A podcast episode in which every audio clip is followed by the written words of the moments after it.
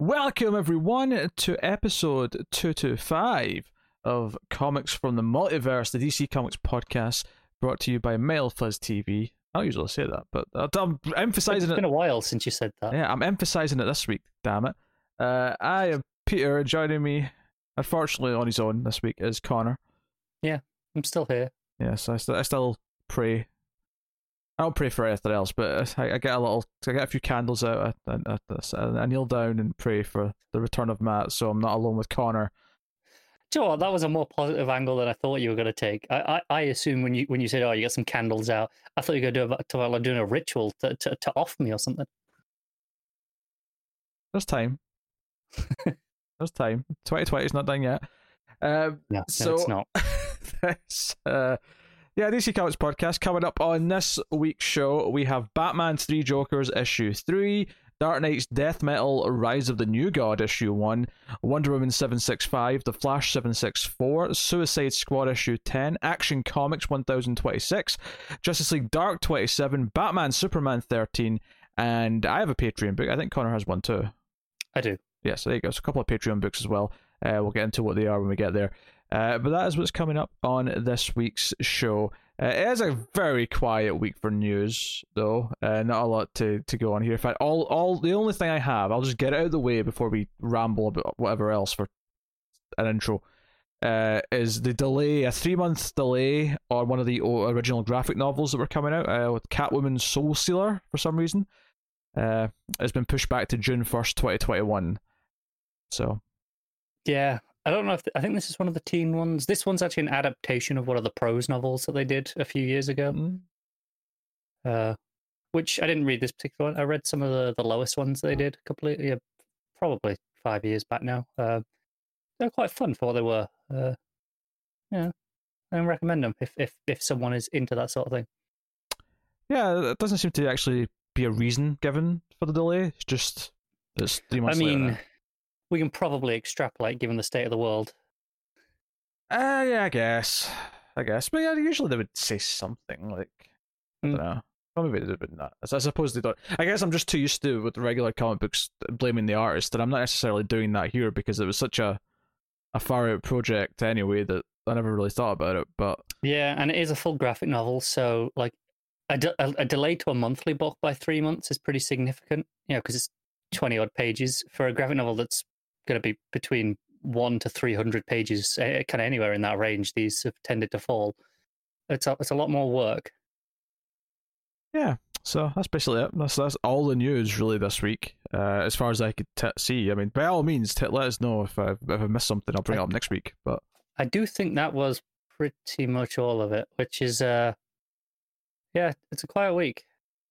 Yeah. Uh, We're expecting it relatively quiet solicits because it's just going to be part twos and whatnot of everything we got last solicit. So it's probably going to be a relatively quiet rest the not the rest of the year because we'll have March solicits in December. But until December, it's probably going to be relatively quiet yeah, they might be kind of juicy. I've seen a handful of different DC editors kind of teasing projects. You know, not even like explicitly, just being like, "Oh, all these pages of books that aren't even announced yet." Uh, at least one Black Label uh, book uh, was specifically mentioned that hasn't been announced yet. So Yeah, definitely still more Black Label coming, despite all those fears a few months ago.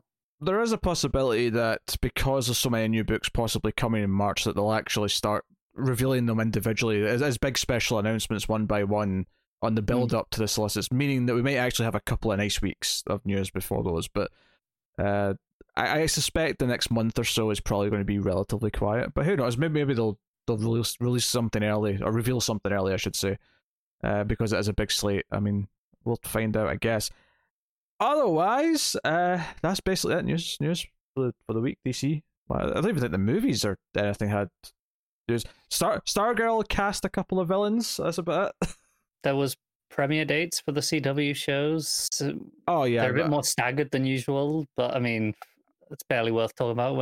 And and the only one that I am interested in doesn't have a date yet, which is presumably a mid-season show that uh, again. So, you know, I saw the headline. I didn't even click on it. I don't care. I don't think I really argue with that. I I don't care when the CW shows are coming back. I have cut them from my life. Uh, I have been all the better for it. I have been a happier person. Still plan on watching Legends, all right?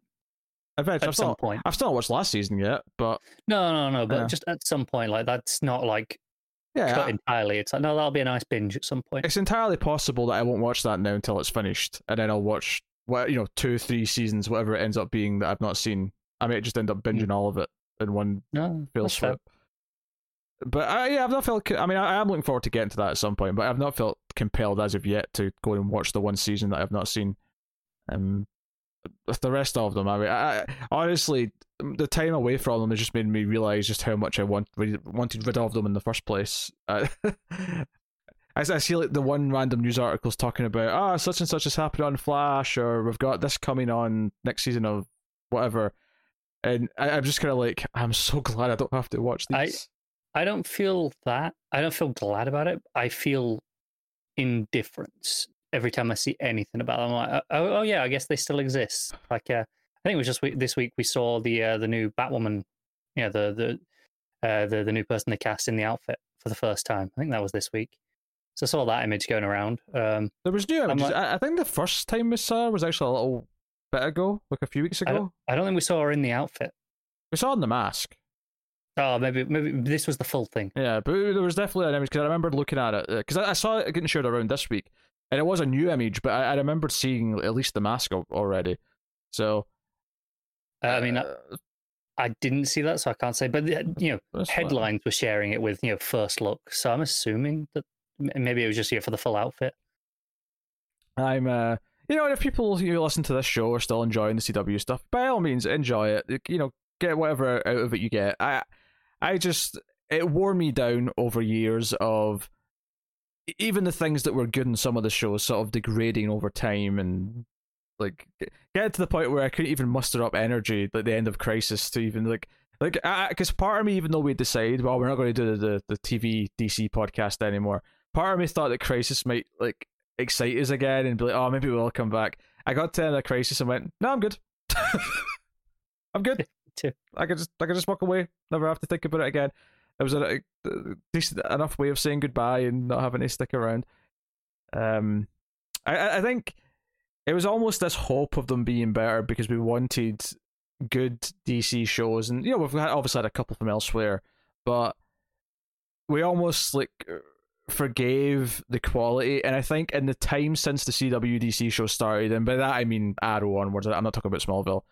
Uh, in that time, like the the the rise of streaming and cable shows, and what we consider to be good TV has like it's not it's not it's not like they don't have bad shows because they have tons of bad shows, but the the pinnacle and like what we consider to be the the threshold and the standards we have now have changed so much that I kind of didn't realize just how much I was kind of letting those shows slide because of what they were. Right? Uh, Uh, like you, you think about it, when Arrow started, Netflix was still in its infancy. Really, Yeah, yeah, I, I, yeah, I hadn't even had Netflix yet when Arrow started.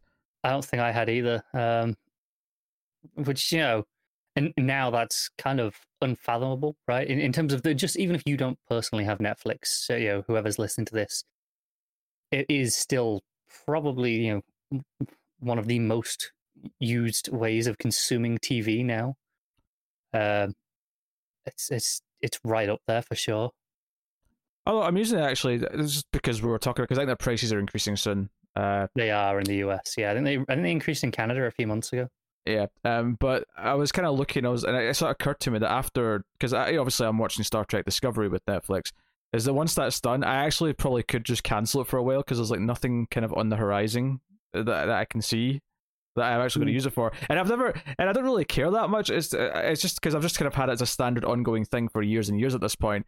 But it kind of occurred to me that you know I probably could just save a bit of money, given that I'm now juggling more streaming services. Maybe I don't need to have Netflix all the time. Like you know, I can cancel it for a month or two here when it I don't I need it that. anymore. I, I still tend to use it most days. Um, or eh, you know, me or Paige, one of us will use it, watch something, even if it's not an original. They'll they'll be just it's it's it's got it's still got tons of like random sitcoms for me to stream and put on in the background. Mm, yeah, I, I I really don't. Uh, as far as movies go as well, I, I tend to use Prime way more because it just has a lot more random movies. Because it has, you know, it's quirky movies from the seventies and eighties as opposed to the slew of original Netflix movies, which the are mostly just bland shite. No, they are. Prime tends to have the schlock that they could pick up stupidly cheap and just pad out the library, and, and every once in a while, one of those is worth watching. No, it's not even just schlock. They have a lot of really interesting, like kind of like cult movies from like the seventies and eighties. There's, there's a lot of Mhm. the, the the Prime library is hard to browse, so it's hard to find this stuff. But it is terrible. but it's surprisingly dense with just uh, all the weird things that are on there. So uh, I tend to use it a lot more for for streaming. I because I, do is, I, is I- there any streaming service though that is good to browse? I do watch party stuff on uh on streams quite often. It tends to, I'd say eight times out of ten, we're we're doing something on Prime. That's what we're watching, and every so often it'll be a Shudder movie or something like that. Is one of the other two. Uh, I I I think in like the year and a half that I've been doing that with uh, the live audience, I, I think I've maybe used Netflix like twice for a movie in that time. Um, and I like Netflix's originals. I'm not, I'm not trying to uh, like downplay it, but just I realized that oh, I probably I have pockets of time where I just don't need to bother having it because there's nothing on That's it I'm fair. watching. I watch a lot more TV on Netflix than I do movies, even like you know non-original stuff. Uh, I, I do watch a lot of just kind of whatever's on there. Uh, it- Especially- it's it's a catch-all. Because I was saying this the other night, I've kind of, I finally had to start paying properly for Spotify because I went a long time without having to. I, I got six months for free because I signed up to Game Pass for one month, like la- late last year, and then I got three months for like a pound for some other reason. Um, so I, I basically went nine months with Spotify Premium without ever really paying for it outside of one pound. So I got I got to the point where I I, I do kind of like some things about other services more. There's some features on Amazon, whatever they call it, Amazon's music service. Maybe it's just Amazon Music, Is this Amazon or Music? Prime Music, maybe. Because I've I've had that before, and I, I kind of liked some features about that. Uh, but Spotify's discoverability and recommending things is so good that I've gotten so used to having it that I'm like, "Ugh, I just need to pay for this now. part part of me really wants to jump around and get more free trials and just sort of game the system, but there's a, a level of more hassle than it's worth after a point. Yes, so I'm I'm stuck now uh, with Spotify, at least for now. I mean, I'm not saying that I couldn't be swayed to another service if there's a good reason to, but at least for now, I seem to have settled um, Hmm. with uh, with Spotify. Um, yeah, I don't know why this turned into a discussion of streaming services. We somehow got there from don't- I don't know, CW I'm, shows. not, I'm not sure how we got there, but here we are. Hmm. But yes, uh, I mean, I tried to cancel Shudder uh, last week. I mean, I wasn't actually close to like I, I just paid for a month. I thought, oh, this will go to mid November. I don't really need it beyond that point just now. I can take a break, let the movies build up again. But when I tried to cancel, it said, "Hey, do you want a free month?" And I was like, "Sure." I did this, but I was very confused because it, it told me it, it was like you know the fifth or sixth of November, whenever it expired. I was like, I'll cancel it so I don't forget. Uh, and it went, "Do you want a free month?" I went, "Sure, fine." But then, still on my account page, still says next date, like the fifth of November. yeah, no, it, does- it does that every time it gives you a free month. That's not news. Oh, it does. Okay, does that to everyone. It doesn't most places don't do that. That's a weird thing that Shudder's doing. Then Mo most places will go, "Here's your next billing date," uh, and and going to tell you that. It's not even a weird thing. It's just that it's an oversight. They've not considered it or thought about it. Yeah. Uh, but so As long as it goes to us free, then I I guess I'll leave it. But no, I've, I've still got so I've got that till what mid December now. Uh, going from from Mm. that. Um, so uh, Yeah, d- Au- Au- Audible did that for me. Like I uh, I cancelled my Audible last week because I'd I've got a stack of books on there at the minute that I need to work through. I don't need any more right now. Um, and then like three days later, they emailed me going, "Do you want three months at half price?" I was like, eh, "Tempting. Don't really need it, but tempting." yeah, I get lured back with Audible because they said they'd give me like three credits instead of one for my first month back, and I cancelled after that month because I don't go through books enough to justify Sure. spending monthly to keep getting more.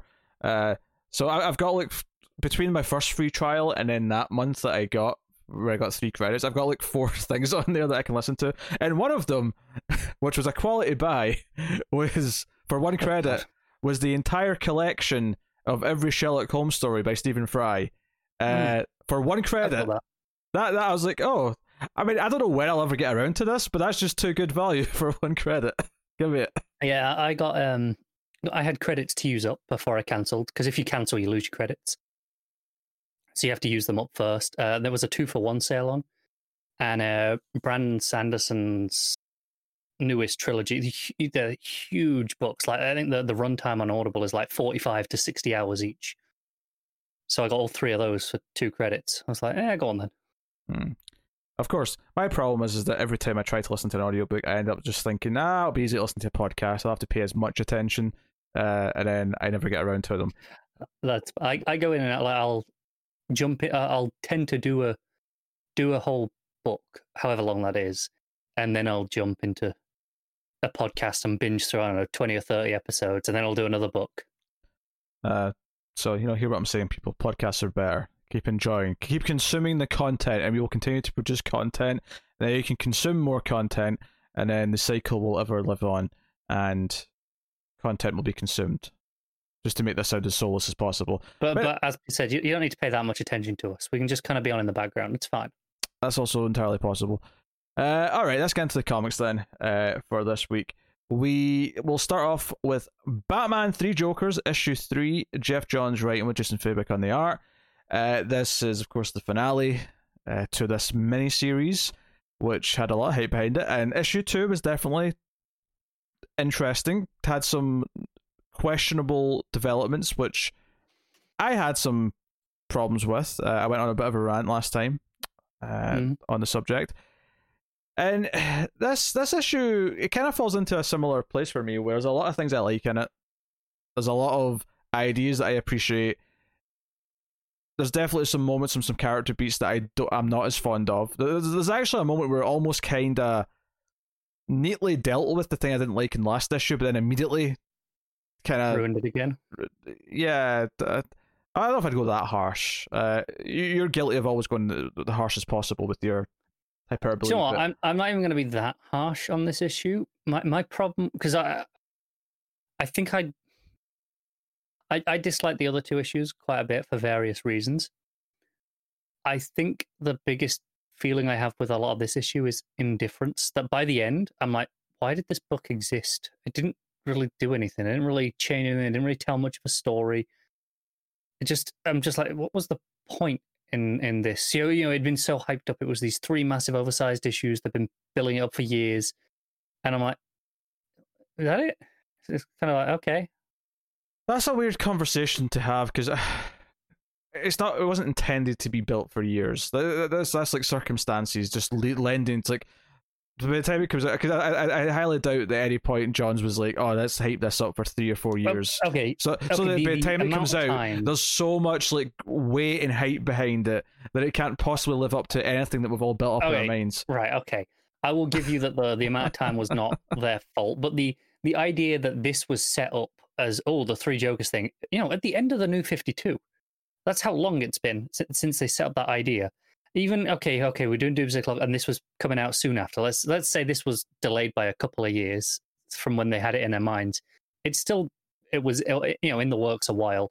It's supposed to be paying off this big thing that you know that they set up this big you know this big mystery. It's supposed to be oh you know we're finally paying this off. Um, it's it's presenting the prestige format with you know these three big oversized issues that are relatively expensive. Uh, it, it's it's it's marketed as a premium product as oh this is this is a big thing even even if you take the amount of time that we are waiting for it out of the equation.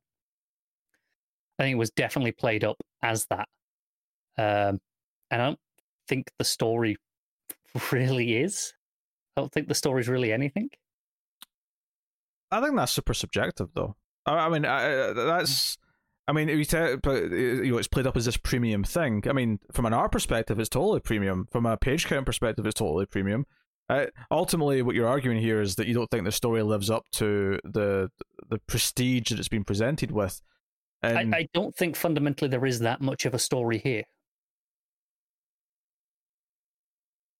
Yeah, it's, it's not about you know like you know uh, I, I thought it was you know badly told or you know I, I just fundamentally do not feel there is much of a story um and and that is a for me it's quite a problem yeah i don't know like I, I, that's not an issue i have with this i have issues mm. but i think that's fairly subjective and again it feels like I mean, so, it, it is, of course it's subjective but i mean so are, all, all reviews are well no but there's things that aren't subjective. But you said a lot of things in the last thirty seconds about uh, this, you know, being hyped as this thing, and then it isn't actually that big a deal. Which I mean, you can have that opinion. There's nothing wrong with saying you don't think it lives up to what, it's presented as.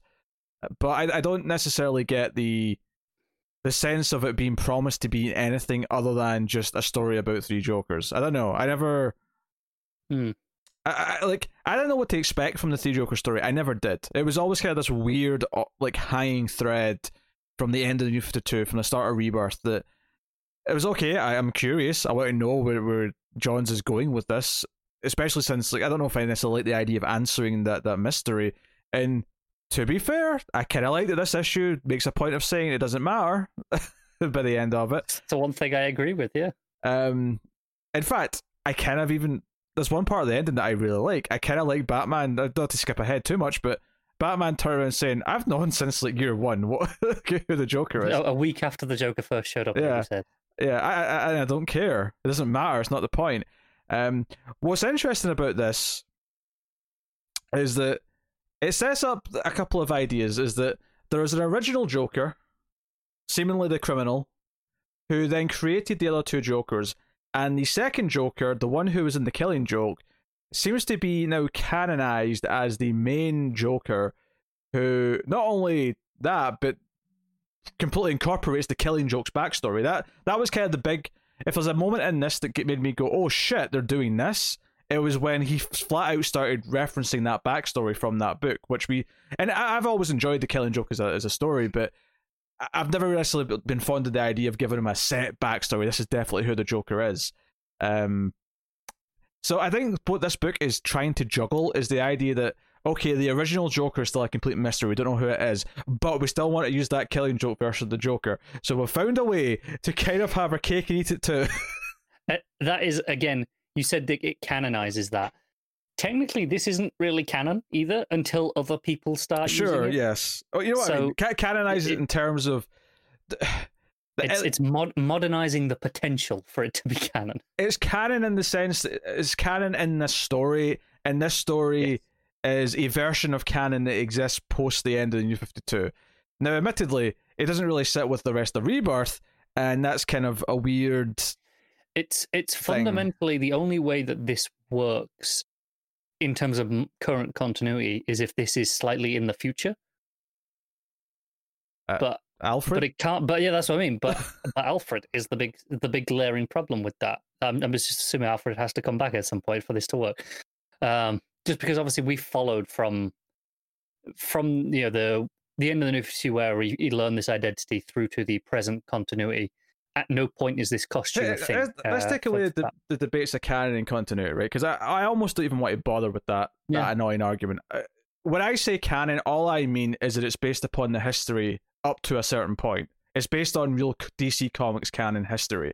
Wh- wh- Whereas most like standalone series or graphic novels or whatever, they're just created in their own little bubble where the history of what we think of the classic DCU isn't there. This still clearly has the, the history of the DCU of post crisis whatever up until this point, up until here and th- things. So it's canon in the sense that it's building upon the canon of DCU, even though the actual main continuity has diverted and went other ways since where this is set. It, it does almost feel like the inception of this idea was immediately at the start of Rebirth that, that Johns kind of started putting this down, and this was exactly where it would go next after, after you know, after the end of the New Fifty Two. Yeah, I mean, honestly, you could probably throw it in and say that it, it just it comes right after. Uh, you know, it's set early rebirth, even though the suit's a bit different and stuff. The all small details like that.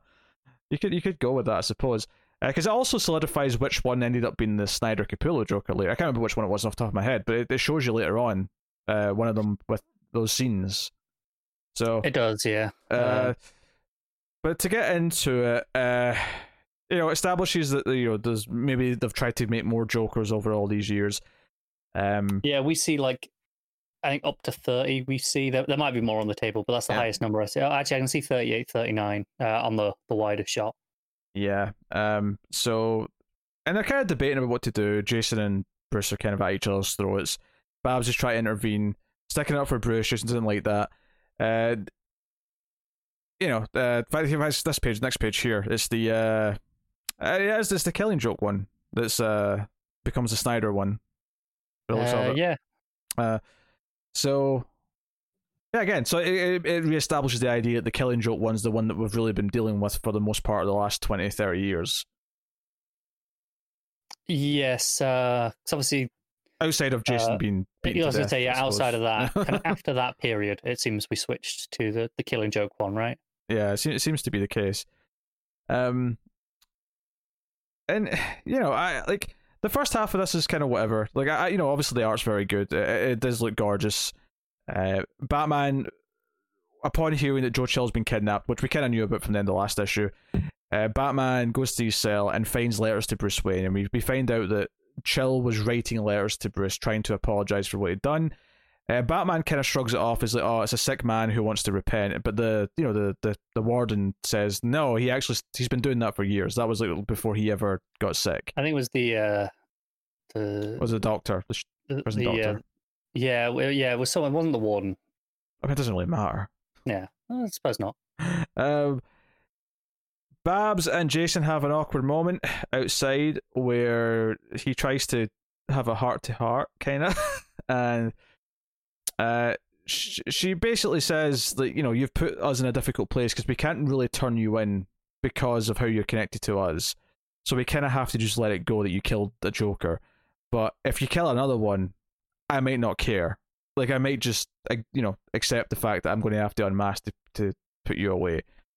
Because that was one of Jason's big thing in the opening couple of scenes is that he was kind of arguing to, like, what are you going to do, Bruce? You're going to lock me up down here because you can't turn me into the justice system? Because if I if I go in there, then all of a sudden everything we've ever done gets called into question. Um, but you know, I, love the sequence, uh, which is all art, it's all silent. It's just it's the three of them going into the the theater, and it's actually really funny based on what the arc we just had in Batman. How much of this is you know going back to the theater and the Jokers and try to make more Jokers. It's just there's a lot of interesting parallels between those stories. Yeah, that is a weird, not even synergy, but weird coincidence, right? Yeah. There, there- there's no way that was planned. especially since Johns, you know, probably at least outlined what this story was, if not wrote it years ago. Yeah. So they all go in in separate entrances, and uh, Joker reveals he's got Joe Chill, and Wants to the- make him the new Joker. Wants to make him the newest Joker. The idea he'll be the, the most personal Joker because of who he is. And you've got the criminal dangling him over the, the vat of the, the, the toxic waste and whatever, the chemicals. And there are parts to this this ending of the story that I really like. Obviously, Batman having to save Joe Chill a couple of times is interesting from just a, a dramatic, you know, visual. But I did kind of like the, the the idea that the Killing Joke Joker shoots the original Joker, shoots the criminal Joker, and basically says that he wanted because Batman and Joe Chill have this moment where Joe Chill kind of uh, you know gets saved by him and like thanks him and lets it be clear that he's sorry for what he's done, and Batman says you're welcome, and it's this sort of dramatic moment where Batman kind of finally lets part of like this you know his hatred go, like you know something that's been happening, and I think that's kind of what the point. You know, when you ask what this the story's about and what what the what the point of it is, I think this is the point. and I do actually really like the idea that the what the main Joker we have now, the Killing Joke Joker, shoots the criminal Joker, and then says, no, no, he's obsessed with the idea that he wasn't actually the biggest traumatic thing in Batman's life, so he wanted him to reconcile that so that he is the most traumatic thing in Batman's life. There is something kind of wonderful about that. It's a little bit contrived, uh, again with the Joker planning stuff, as it always does, because he's It always is, so yeah. intricate and whatnot. And- You said that was kind of the, the point of the story, and I can kind of get where you're coming from there.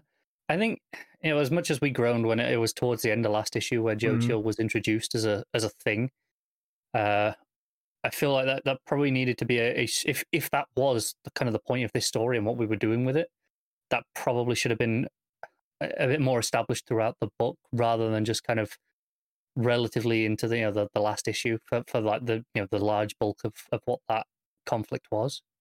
I, mean, I don't. I don't think you need much. I think you need one scene in issue one of introducing the concept of him being in the cell and like just sort of maybe showing him writing a letter and not really seeing what it is. Just sort of tease it because oh, I mean it's only three issues, so the end of issue two is not actually that much into it in the grand Uh, scheme of sure, things. yeah, but I mean, in, in terms of okay, if you treat them as like you know they're oversized, if you treat it break Mhm. it down to like the six issue pacing that we're accustomed to, Uh, you know, it's like okay, it's it's actually you know really you know the back third of the story for the most part, and I feel like it, it could have done with a little bit of extra establishing if that's kind of what the story wanted to to be about, and kind of give it actual weight within this story rather than just well, it's Joe Chill.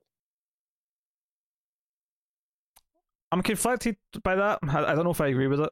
I think Okay. there's, I think there's certainly elements of these characters that are so big and so iconic and so just ingrained to who they are that you can introduce something kind of not out of nowhere, but late in the game, and it means something to us because of what they are. I'm not necessarily saying it works entirely here. I just don't blanket agree with that statement. Fair enough. So, uh, yeah, so there's the whole thing. After this is all over, uh, there's a moment where Babs basically tells Jason to piss off, and I was kind of like, oh, oh, good Johns, good Johns, yes, yes, this is, I, I like this. Uh, but then immediately it has this really weird out of character moment with her father. I, I didn't get at all. Uh, Mm, where she's like, you know, this, you know, what I do with someone is is my business or none of your business, Dad. And I couldn't tell if he even hears her say Dad, b if he already knows that it's Barbara, or c if this is like a like a shock moment where he learns. I no, I'm the same. This this moment confused me because we had this debate last issue, or maybe it was even the first issue, as to whether or not uh, you know Jim knew. Yes. Uh, there was a moment where she you know rode away on the bike, and we weren't sure uh, how it was supposed to play. And this one confused me again because usually, if you uh, as a lettering thing, if you want to make it clear to us that oh he didn't hear that, you'd make the dad there smaller so it's quieter, so we'd understand that okay she's saying that almost under her breath. Um, the fact that there's no reaction shot of him afterwards tells me that okay this can't be the reveal to him that he knows that you know that, that he didn't know before um, because it, it doesn't show us his reaction afterwards which that would be a weird choice to not do i think um, which means okay he knew all the time anyway and she's just making a you know snarky comment which has less weight to it than either of the other two What- options What's so weird is the dialogue right before it as well confuses me even more because he comes up and he's you know he asks if she's okay and she says I'm fine, Commissioner. Now if he does know who she is and that's like just common, like they just they have this relationship now where he knows. It's you know her calling him Commissioner could come off as cold in and of itself, which isn't necessarily a bad thing. It kind of like gets a point across. But then the way he says, you know, you have my support just as much as Batman, which I, I think leans more towards him not knowing. but Right. Then, but then, then he has this opinion on like who she should be involved with him. But no, now he says like a father again, and it just keeps going back. And this is the weird thing. I said how this is like it feels like it's in continuity at a certain point, and obviously we've diverted away. Jim didn't know she was Batgirl in continuity at any point that I've known, you know, in recent years. So th- th- this feels like such a weird th- thing. I, I don't, Right. I, I don't know if he knows or not. And it's and either I- way, it doesn't quite work. Right. I was gonna say the the like I could almost see it like if you if if you again I don't this is something I don't know if it's in the the art or the lettering perhaps that would need to indicate this is being said in a different inflection for the dad. Um, but more yeah uh, you know you know almost like she's going you know what I do you know who I do things with or you know, you know what I do with him isn't your business, dad. Almost like you know you're acting like a dad uh, even though you're not. oh sure. I could I could kind of see that line, but again, the lettering should be doing something to indicate that. I'm kind of reaching as potential readings, and and don't get me wrong, there, there are points in storytelling that you can be ambiguous, and that's fine. But I don't feel like this is supposed to be ambiguous. I feel like this is just us not Honestly, reading it as intended. the clearer the way of doing this is just to have the dad be a narration box instead of a speech bubble, just to separate it, so it's in her head. That last word. Sure, or, or like I said, even if it's just if you make the lettering smaller, so it's clearly quiet, so it's under our breath, that, that would work just as well.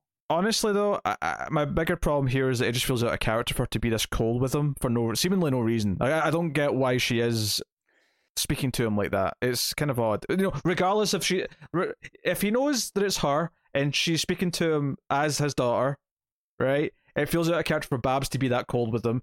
If she's speaking to him as Batgirl, it feels weird as well. Yeah, because Bar- Bar- Barbara doesn't come across like that typically.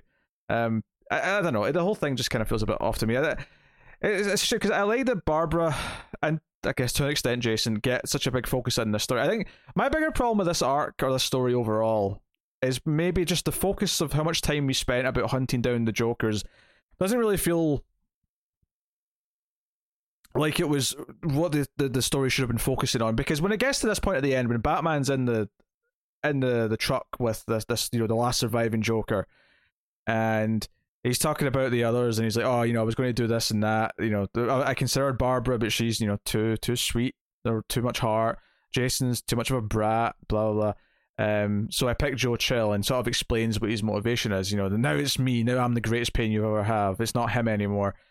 But then, then it, we turn out, you know, after you know Joe Chill dies, we we find out the the reason why, partially why Batman, why Bruce has never revealed who he is and let the name out, is because we get that no the backstory that this Joker has is the killing joke, and that wife he had or his girlfriend that he had who was pregnant did actually survive, and she's basically, for lack of a better term, in witness protection, and he doesn't want anyone to know who he was because if they do, you know, someday the press will find her, he'll find her, even more so, worryingly.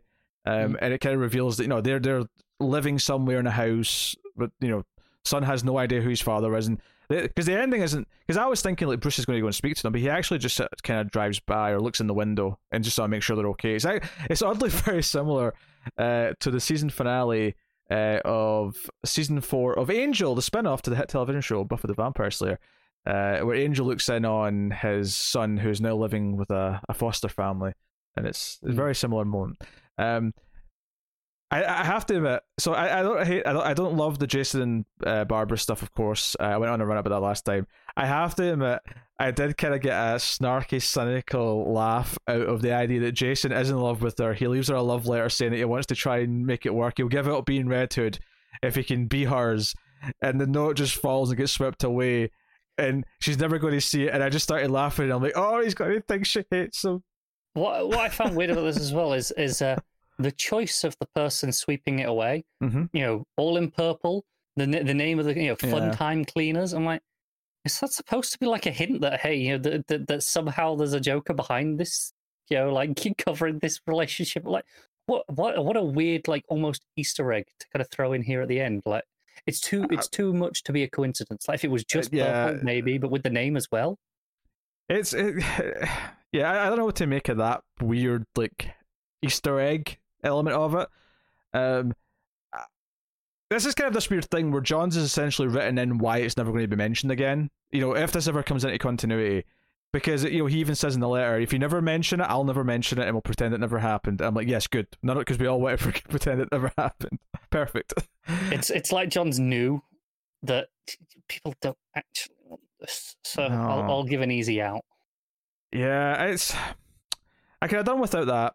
I really, you know, if you told me this story story's going to be about Batman forgiving Joe Chill because Joe Chill wants forgiveness. Joe Chill feels remorse. And I actually kind of like Joe Chill talking about how he hated the Waynes and just saw them as these rich assholes and was jealous of what they had. Like, I was okay with th- that line of thinking. It maybe wasn't the, the best written ever, but the idea that, okay, yeah, tie this into sort of like a, a political class thing, mm-hmm. tie it into a class sort of, not warfare, but uh, tie, tie it into that idea, like do some social commentary with it and have Batman essentially in some small way kind of forgive him. I, I don't know. It, I, I like those ideas. I like I like it playing with those elements. I just I don't know if the story necessarily felt like it it was focusing on all the right things. I felt like it had to be more of a personal story for Batman. I, I almost as much as I love Babs getting some focus here, I actually think Babs and Jason's inclusion almost distracted away from what because given that I do think the whole focus of this was supposed to be Batman at the end reaching some kind of peace with Joe Chill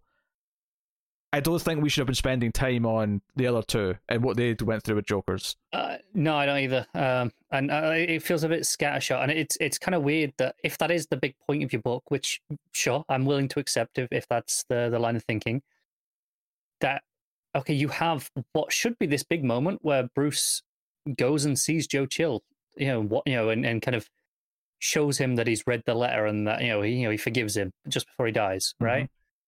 To then still have like the, this Jason and Barbara letter thing afterwards. Like that feels like a weird epilogue to, to this story. Eh, if, yeah.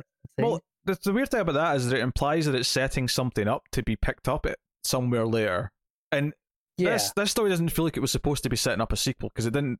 I mean, anything in comics can have a sequel, but you know, Johns isn't exactly spending a lot of time writing comics right now. So I have a hard time unless like something, some other Bat book wants to pick up a thread. Which again, how I don't know because continuity is all over the place with this. Yep. But it's it's very odd. I don't I don't understand. Um. But I did like the scene where Bruce goes to him and holds his hand. There, there was there was kind of a nice oh, beat there. I, I did as well. As I, you know, I, I, I probably dislike this issue the least out of the three. It has the le- the the the least amount of things that aggravate me. Uh, it, you know, and, and, there are things that I do like. Um, you know, like the, this point with Joe Chill, I do like this idea, and I do like that scene. And I think actually that's a scene that should have had more time to play out. Um, I, I like it how it is. Don't me wrong, but that might that maybe should have been the final moment of the issue. Is, is that scene with uh, with Joe Chill? I can see. It. I definitely need more of it though. I, th- I think I think I like it, how it plays out in silence. It's actually sure. It's not. It's not reminiscent, but it feels kind of like a a more bittersweet, happy version of the laughter at the end of Killing Joke, where it just kind of like plays out in silence and then goes to like what was his tombstone essentially at the end of the, the page. You know, it reminds me of going to the down to the rain on that final page or the final two pages of Killing Joke. Um, yeah, I, I, and I, given everything this is taking from Killing Joke, I don't think that's an accident. Uh, you know, I feel like it's definitely taken a lot of stuff from that book a lot. No, it, it, probably is. I do like that page. I, I, I kind of wish that was just the last page. I like the real about Joker's family, uh, bizarre. Even though I, I, I don't necessarily. It's this, it's this weird thing. John, John is, is clearly playing with the idea of how we all like Joker's mystery identity, and he's playing with this idea of like, you know, okay, we know like Batman knows who he is. It does not matter. Like it, it never did matter. And there's a reason why his identity shouldn't be out there, and it's more sacred than even Batman's for numerous reasons. Um, it is this interesting idea where like it, it it opens these doors where there could be a story someday. Although I hope they never do it.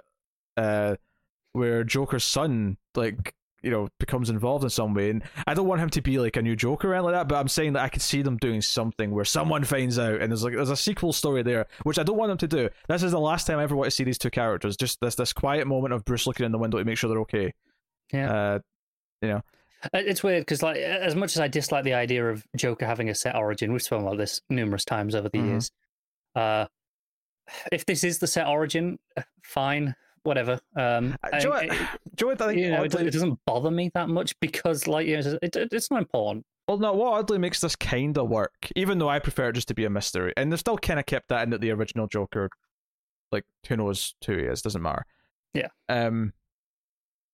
Although, admittedly, it does beg the question: Why did Batman ask the Mobius chair if he knew? But that's, that's, that's, that's, that's a debate yeah, for and, and if he'd figured it out a week after he showed up, and yet he know, and this is his family, but the, that was the criminal Joker was the first one, and this is the comedian that's the, that's you know that's got this family. It's a, it's a whole can of worms. That's a good point, yeah, because the criminal should have been first, and therefore, if he was first and he's the one that he knows, then. But it's not. That's not the one he knows. The one he knows is the the one who's got the family. It's, it's this which, killing which means Joker. For that to work, either this one had to be first and our timeline is just wrong, which definitely is not what this issue is implying early on. Or Bruce has known that there are multiple Jokers for a while and has worked out that that's who this one was before. Now, and that I, seems far fetched. Now, I wonder if it's actually bringing in some uh, metaverse stuff here where, like, this Bruce and the Killing Joke Joker, that is his Joker, and the criminal Joker's from a previous, you know, before Crisis kind of thing. Uh, could be. Like, eh, we you know, if it wasn't for that one page in this issue where they go through, yeah, you know, the previous Jokers, and and they talk about, um, and they say the the criminal is like uh like the first Joker we ever had. Uh, you know, he he was uh, fr- from our early days. And, and stuff like that, and I'm like, it, it sounds like you're taking this seriously, like it's continuity well, it, as much as this is not not metaverse is what I meant yeah. by that to answer my own question, I would accept the idea that Batman asked that question as like a test, but his reaction, the surprise of shock, if I yeah, recall, the, the shock of it being three would suggest that he doesn't know there was three. So the one he knew. So it doesn't really make a whole lot of sense if the one who showed up first is not the one he actually knows. If we found out a week after he showed up, Yeah. unless I, I mean, unless like they both appeared like back to back, like the like the, that Joker was there like a day later after the other one, I mean, sure. and he didn't know there was two of them. He just he figured out one of them. Yeah. It, it's a whole can of worms that I, I, I regret opening already. right. I I really like a lot of the ideas in this final issue, and I think a story about Bruce letting go. In fact, what I was going to say actually about the the, the solidifying at least what the current Joker's backstory is in this way. I think bizarrely because the Killing Joke is now so old, it's over thirty years old. You know, it's older than I am. It came out like two years before I was born. I think it's so old, and so many of anyone who's into Batman has been reading Batman comics for any. You know, it's one. It's typically one of the first handful of books you read as a Batman fan in trade. Even if for whatever reason you've never read it, you know the story. You know the Yeah. at least you know the, the the important beats, right? So I think because of that, it's revered enough and it's old enough now that saying this really old, very highly regarded book is what we're going to be using as the de facto origin, at least for now. Feels it's a lot easier to swallow and it feels like okay, at least you're calling back to some some like proper DC not, history. Not just making up a whole new origin and going, this is the origin. I'm, I'm with you. So it feels a little bit less because you know when, when those first panels showed up where he was clearly like because you know Alfred's asking the questions of who is he then, and we see this panel of like you know uh, husband failed comedian like you know talking to his wife and yelling about dinner or whatever or his gigs. I was Mhm. like, oh, they're straight up. Do- this is straight up the Killing Joke backstory. I'm like, oh, they're, they're actually referencing those those panels, those scenes, and I I kind of did get a little uh, maybe not excited, but I I had that feeling of recognition where I went, oh. It's I think it's it's partially because for so many years, if if you didn't know an origin, that was always just okay. That it falls back to that's the origin unless you uh, you know unless you tell us otherwise. For a lot of people, I think. hmm. Um, so just kind of confirming it here doesn't feel like a shock. It, it, doesn't feel like this big shock value thing of oh, it was this all along. I was like, yeah, we, we've kind of known it was this all along for thirty odd years. I mean, given Jason and Bab's stuff, like I'm happy for this just to be like an out of continuity kind of what if, and or we can tie it into the metaverse and things changing, whatever. What's weird about it though is that I feel like a lot of this does kind of still apply into like modern DC because you know the idea that the Killing Joke Joker being the Joker and being the one from Snyder's run, that does feel like it lines up with who Joker's been recently. It, doesn't, you know. It, it's, it's this thing, same with Doomsday Clock, where there's some details that are obviously different. Like Alfred's still been alive, but then there's all these other things that do feel like fit the feeling of where we are, more or Yeah. less. No, that's true. So, continuity, timey wimey nonsense. I, I don't know. It, it'll probably. I can see it being treated the same way as Killing Joke in the sense that Yeah. technically it's still not actually continuity.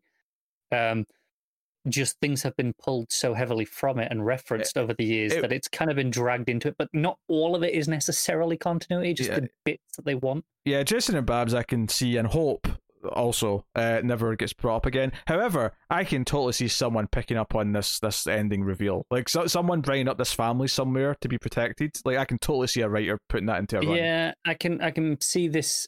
Uh, Joe Chill elements kind of being worked in as well. Mhm. Yeah, not not even like not not redone, just kind of referenced uh, as a thing that that you know Bruce went through at some point. yeah, I can see him yelling with like a villain who's trying to argue about his pain, and sort of Batman actually sort of yelling, "No, I did confront my like my demon. I did forgive sure, him." You know, yeah, like that. however you want to do it, I can see it kind of being referenced in that sort of way, and acknowledge that the current continuity version of Bruce has had some equivalent of this moment.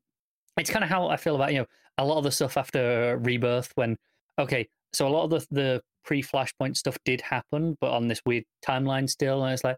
Oh, it, it, you know the, the the core beats happened, but maybe not exactly as we saw them. Like uh, like uh, Death of Superman's probably a good one where yeah, a lot of that happened. well, a certain Uh, character was missing, but okay. Right, right, but mm, yeah, it happened in vaguely how you remember, but maybe not exactly how it was before. I can kind of see them doing a similar thing of taking the Joe Chill from the Super. Yeah, that kind of that moment of peace, uh, you know, and Mhm. reconciliation happened, but not necessarily in the ex- in this exact format. Um, and I'm okay with that. then it's this thing where Batman, no matter what, because he saves him a couple of times. You know, he catches him when he's falling. He, you know, he him out of stops. the way the when the Yeah, the wall. gets Yeah, smashed. Yeah. uh, like these moments, it's kind of this re-solidifying of as Batman as this hero. Like no matter what, he was going to save him because he doesn't deserve to just die randomly. E- like even this. even if Joe Chill hadn't repented and spent years kind of Mhm. feeling bad about this, I'm sure he still would have saved him. And arguably, that would have been an even stronger story beat. That despite everything that, that Joe Chill caused him, and that he doesn't, you know, doesn't care that he did that and repented that, Yeah. Batman still felt obligated to save him. Honestly, I kind of like the the repent side of it though. I, no, I, I, I do as I- well, which is why I'm not actually. like, I, I say could, have been a strong thing. I but- think the reason why I like it is because so many of Batman's villains are kind of never-endingly evil, right? We have Joker. We have ones who can maybe come back from the, the dark side. You know, we have like Two Face who can maybe become more like Harvey Dent and sort of cure over time, or we have other characters who have kind of become more anti-heroes or whatever. But a lot of these villains are proper, full-on, like tragic. They're never going to be like redeemed or anything like that. And I, I think there's something kind of sweet about the the thing that started all this, you know, the, the random gunman in the alleyway, who is maybe uh, well, one of the things I always love to bring up about Buffy, and I'm not just doing this for the sake of bringing it up, but I feel like you are. no, but I always talk about how that always treated it always treated real world things with that, that sort of sense of respect. You know, you'd have monsters and vampires and demons, but if someone get killed by a gun or an illness, it was treated as if it was no, there's no coming back from that. And I think I kind of like the idea of the you know the the realistic just guy in an alley who shot his parents, who was just a real crime before everything got crazy, before Batman escalated everything by becoming a bat, and then all the villains started being all crazy, wacky, and whatever.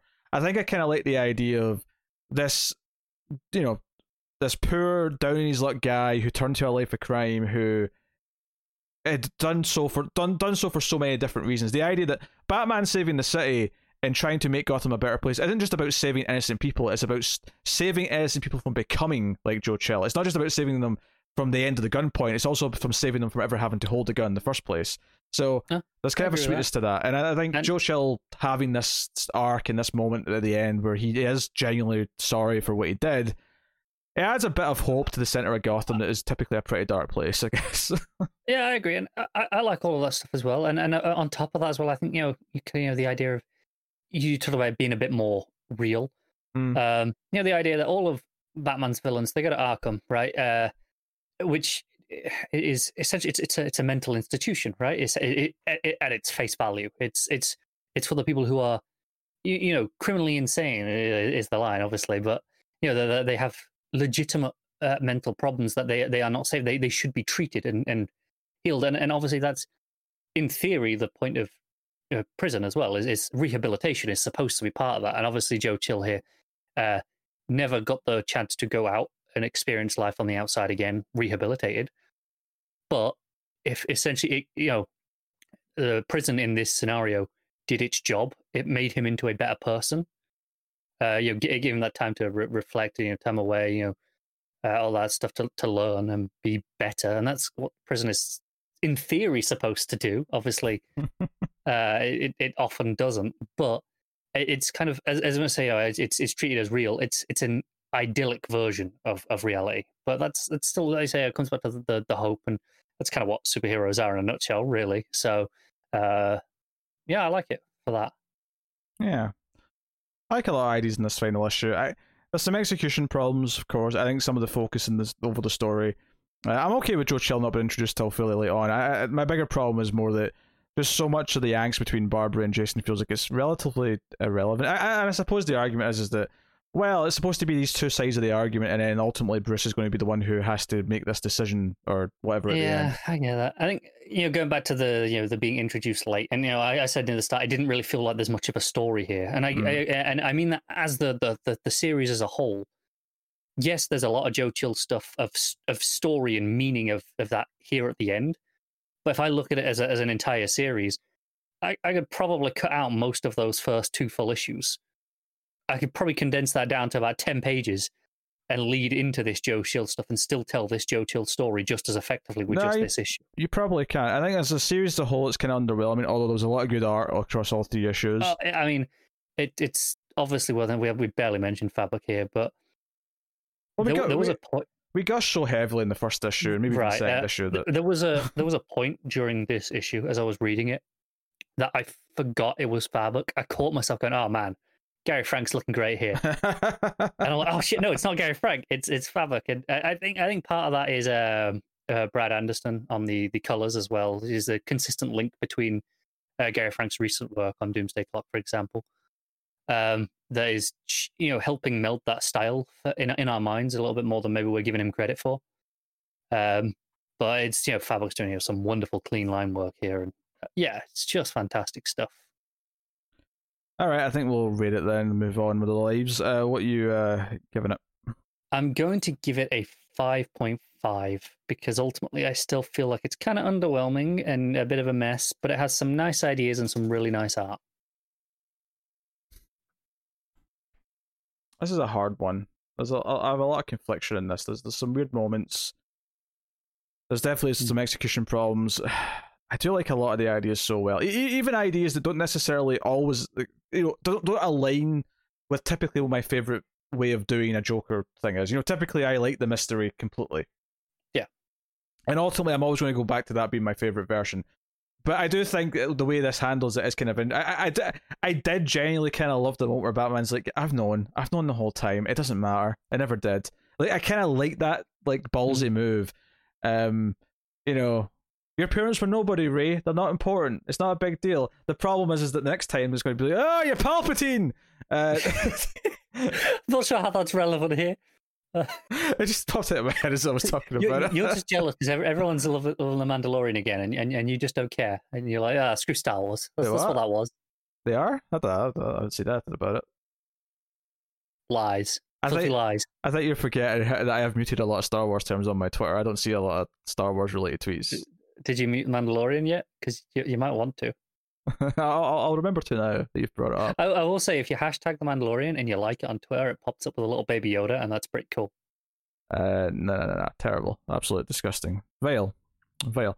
Uh, I think I am going to.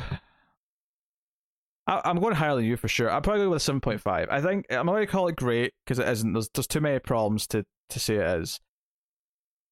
But I do like a lot of the ideas, particularly in the back chunk of the story. And it's what's funny is that I, I saw some people, some of our, our dedicated audience members on stream, uh, without spoiling anything for me, were so- just saying how they weren't like super hot in the ending. And I actually think the ending's probably my favorite part of the whole whole series. Yeah, I saw a few of our, our listeners on Twitter as well. Um, not that they tagged me or anything, because Yeah. I'm, I'm I'm glad that most of our listeners are pretty respectful of the fact that we we.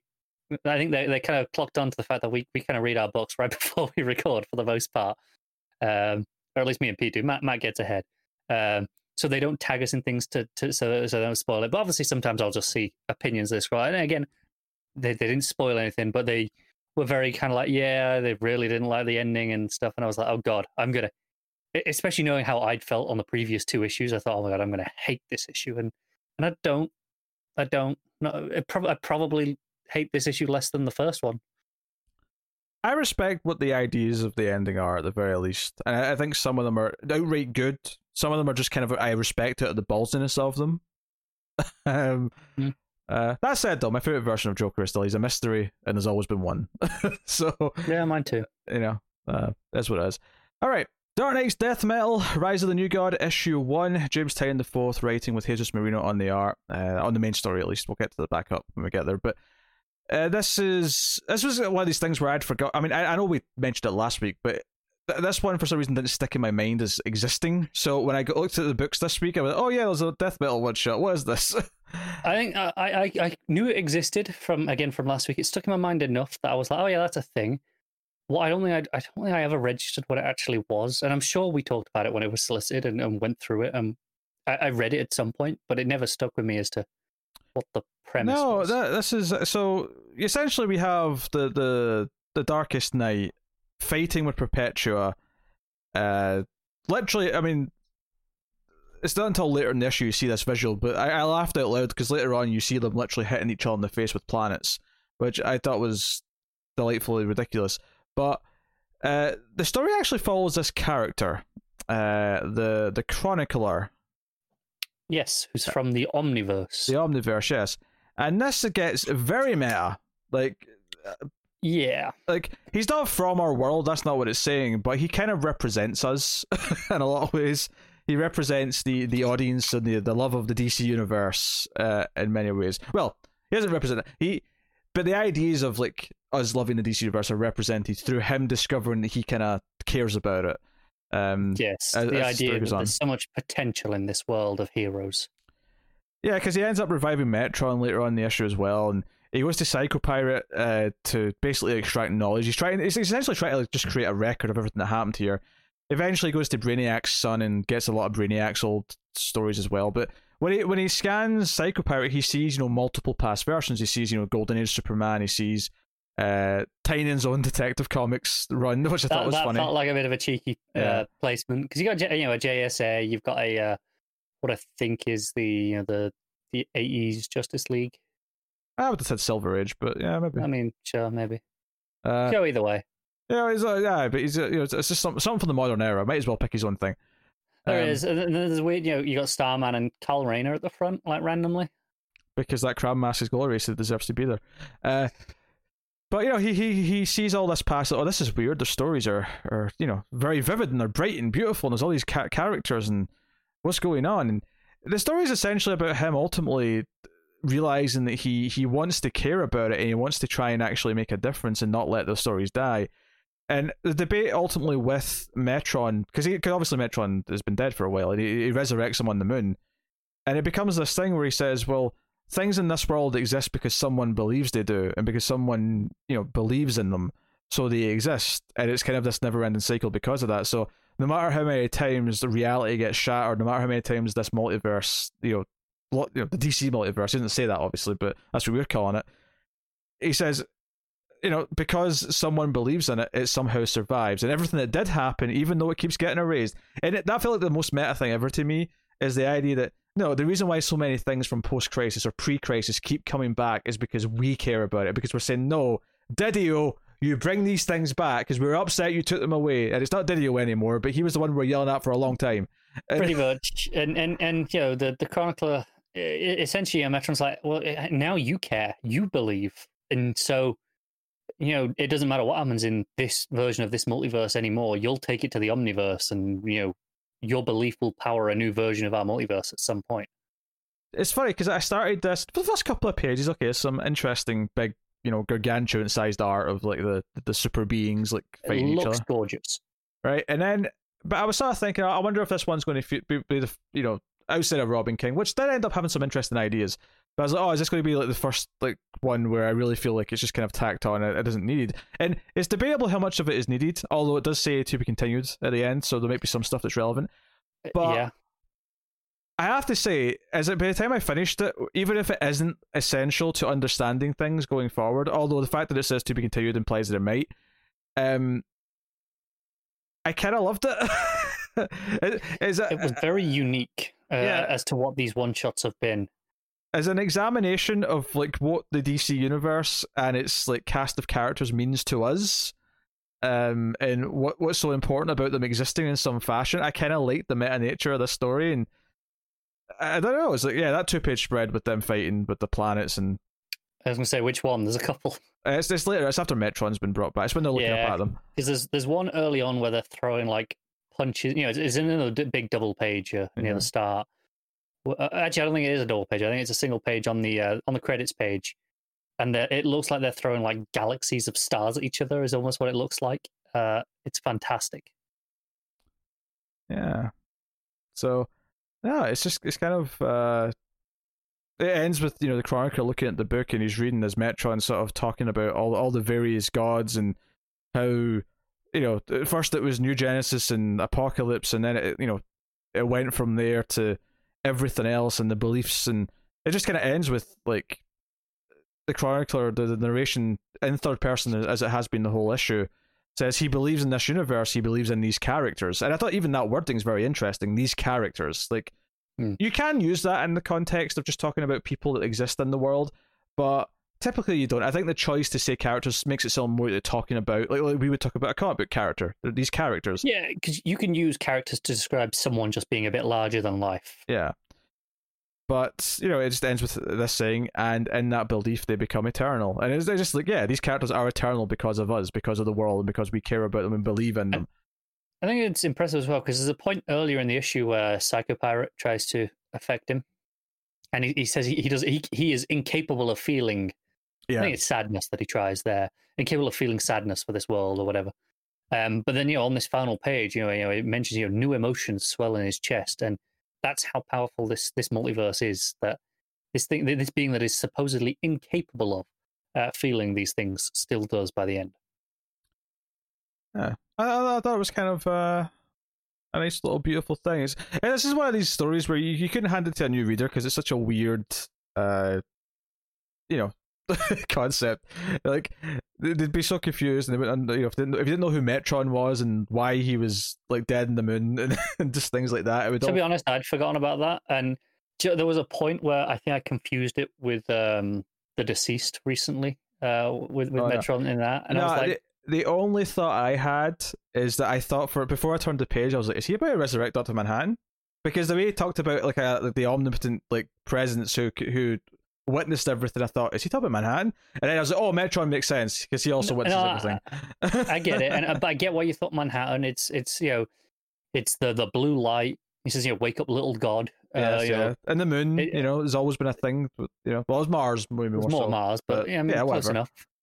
Yeah, I Yeah. don't know. There, there was there was reasons to think for a split second. Obviously, when it, when it was Metron, I wasn't disappointed because it, it still tracked. It made sense. It wasn't. Yeah, like it never crossed my mind as I was reading it, but I completely understand why someone might jump to that for like a couple of panels. Yeah.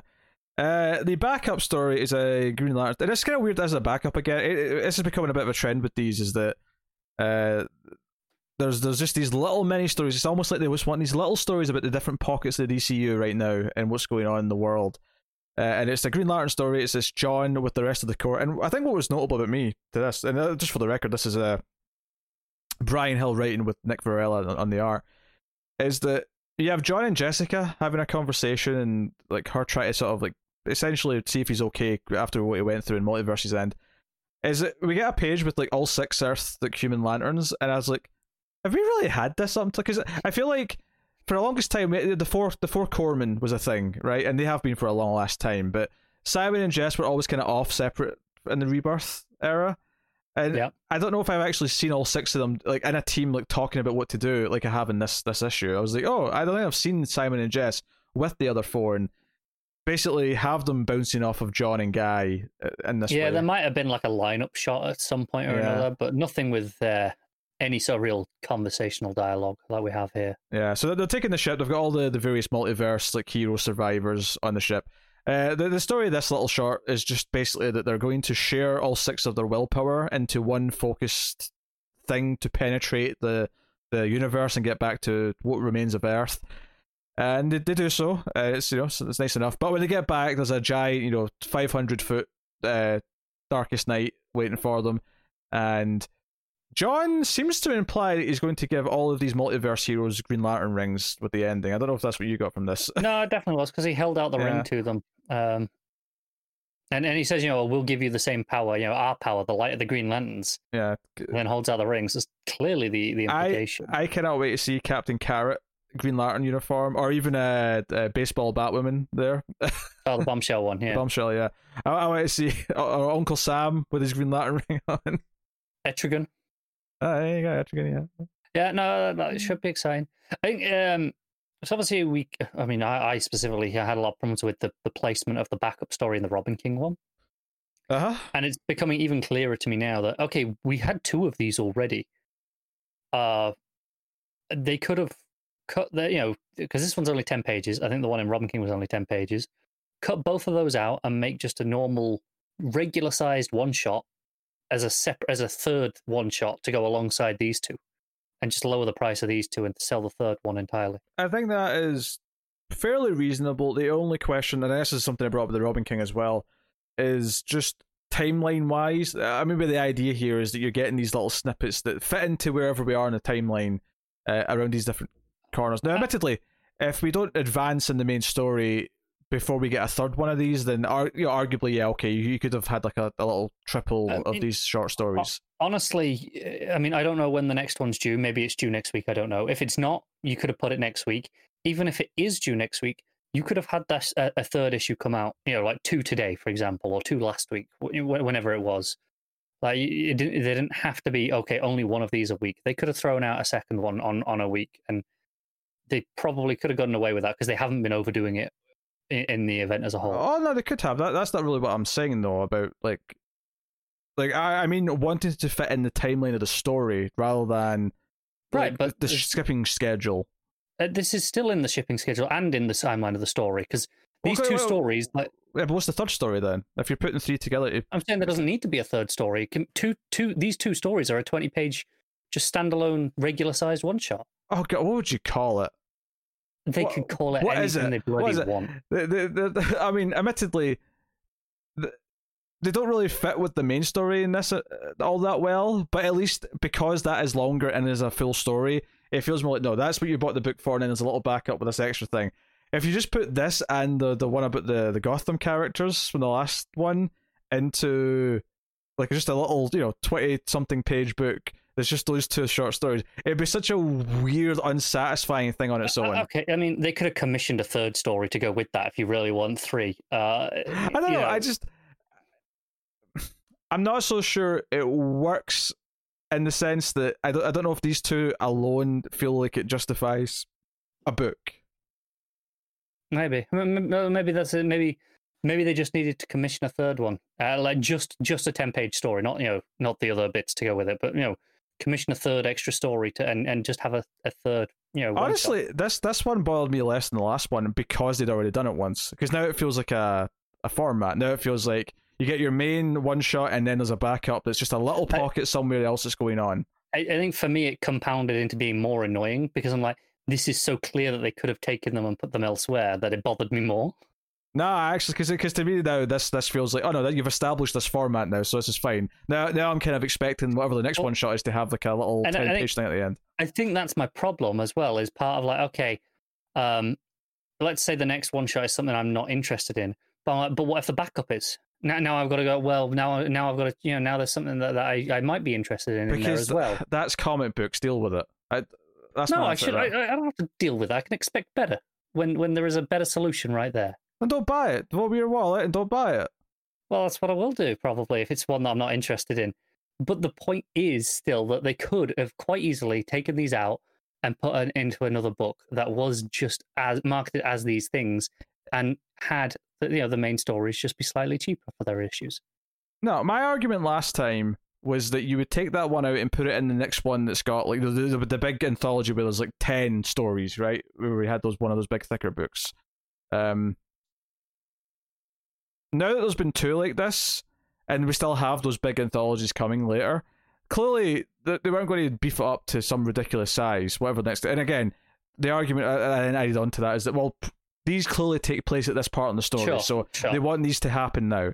Um, I don't think if you had a third one of these even that it would feel like a satisfying read. I, I I think if you just had if assuming the quality of a third potential short story of this size, with this one and the last one, I don't think that issue as a standalone purchase would feel satisfying. Whereas this, because you have the main story, which is almost 30 pages, and does feel really good and really well thought out, like a good story with a beginning, middle, and end, it's making a really interesting point, then this is a bonus at the end, feels way more palatable, I think, than what you're suggesting. I think, again, it's coming down for me for choice in purchasing and pricing, where they could have, t- you know, you know, th- these books are being bumped up an extra dollar for having these extra ten pages of fluff at the end, uh, and, and that that bothers me that I'm being kind of you know forced into that. Whereas, Wait, I mean, so, so, on. If, so, if, so you called this fluff? Did you not like this this this backup? I don't actually dislike it. Uh, it's fine. Um, hmm. It's perfect. It is perfectly fine. Honestly,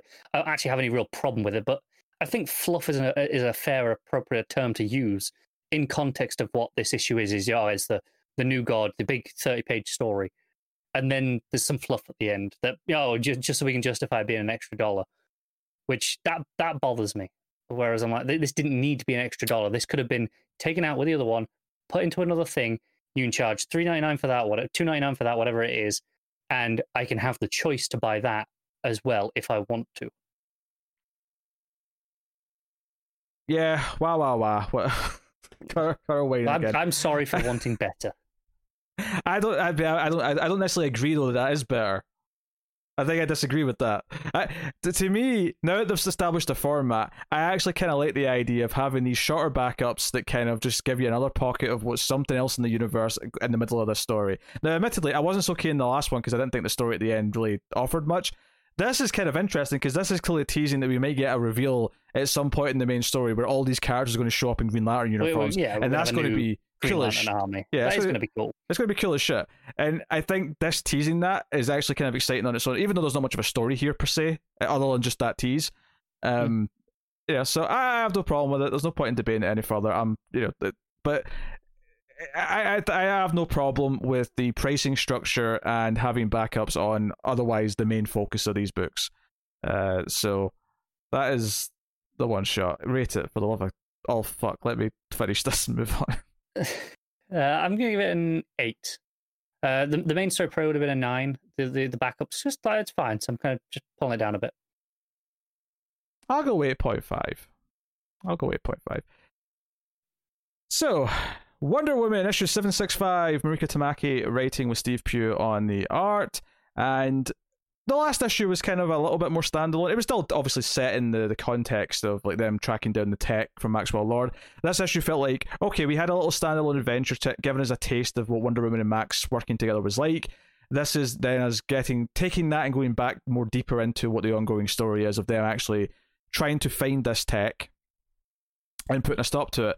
Uh, so, and Superman even tries to like suggest that it helps because Max is untrustworthy, and he's not wrong. but They end up- fair assessment. yeah, so they end up uh, going to uh, Zandia, uh, Yep. where this is where all the you know the black market criminals all deal. Is this this is this the same place? And remember in Williamson's Flash run where all the villains were going during this the, the Force parts. Was You very- could tell you could tell me that it is, and I would believe you. I don't I remember will the name. say, yeah, that, that's what I was going to say. Is the name rings absolutely zero bells. Yeah. so in my head canon it probably is, even they, the name might be different though. So forewarning. Uh This is where we're missing Matt. Matt would know. yeah, Matt would know. Uh go go tell Matt on Twitter that we are back. We're we're dying without him here. Uh but I did I like some of the, these little details where they walk into this casino with all these people. And Max, like, oh, by the way, I use my powers. They when they look at you, they just see like a boring like brunette. like they don't see Wonder Woman. And she's like, oh, uh, thanks, I guess. Um, um, and they move on. Uh, a fight breaks out. Uh, I think the banter between Wonder Woman and Max uh, continues to be fairly enjoyable. In fact, you're going to hate me. I'm going to make another Buffy reference here because there's a moment where Wonder Woman uh, is fighting. As this fight breaks out, and she tries to sort of step in and break it up, and she shouts over to Max, "Hey, you know, we need to get to that auction. How about you know some help?" And there's a panel of him where he just has two thumbs up saying "looking good," and I laughed out loud because it's basically like I don't know if this is intentional or not, but it's shot for shot. There's a moment in Buffy season four where Spike does this to Buffy, where he gives her the thumbs up like this. Um, and it just reminded me of it so much. Like it was just, I mean, and I, I, not that I necessarily see Maxwell Lord as a Spike-esque character, but there's definitely there's some, I, I feel like they could kind of want him to be. yeah, maybe, yeah, maybe they do want him to be now. Now that he's kind of becoming something of an ally that's uneasy. Uh, I, I could see that being a, being the case. Yeah. Uh, I just checked it was Zandia in, in Was the it? Flash Oh, which, which shows you how much that name stuck with us. to his credit, though, we did get that it probably was the same place. Oh, we did, we did, yeah. So yeah, the name aside, I actually think it's impressive that that stuck. Um, so nice bit of synergy there, which is good. Uh, someone tries to kill Maxwell Lord. There's a, a hit out on him. Um, but Wonder Woman saves his ass, and they basically have to deal with the fact that Count Vertigo is behind. He's he's purchased some of Max's tech, and you're like, well, what does he need for this tech? It's going to boost his powers. Uh, Vertigo, and this is something that came up at some point. He's kind of he's, he's got like a bit of a Doctor Doom thing going. Uh, Yeah, I think we saw this somewhere recently. we did, yeah. In the last few years is what I mean by recently. because I remember thinking it was weird when I saw it then. But, it, it, but whereas this time I went, you know, I think we saw this already at some point in Flash or maybe somewhere else. I don't know. Yeah. Maybe Arrow, maybe Green Arrow. I don't know. Um, but yeah, so he's using his powers, and uh, Wonder Woman and Max are flying towards an, an invisible jet. Uh, wonderful visual. This, by the way, I, I love the visual of them sitting there and everything's just kind of uh, you know transparent. Mm. Uh, it's a nice look, but uh, they crash land. Something's in in the sky. Uh, Vertigo presumably uses his powers, and the cliffhanger to the the issue is that Wonder Woman is now essentially a blind. Although the last panel kind of implies you can still kind of see a shape. You know, it looks It- He's like glowing blue. yeah.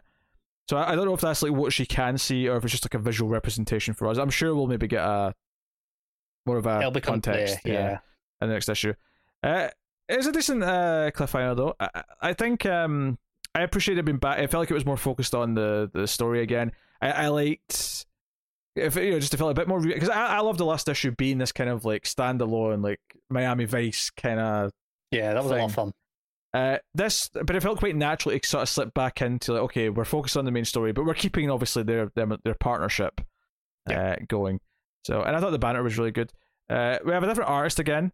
Um, No, we had CPU last time. I'm pretty sure. did we? Okay, Yeah, I, I'm- I just forgot. I'm, I'm like eighty percent sure. clearly I just forgot Pugh was the artist last time. I, I the last I remembered was uh, I've forgotten. I, I, I didn't recognize the name of the one that I remembered. it was oh god. Um, one before that.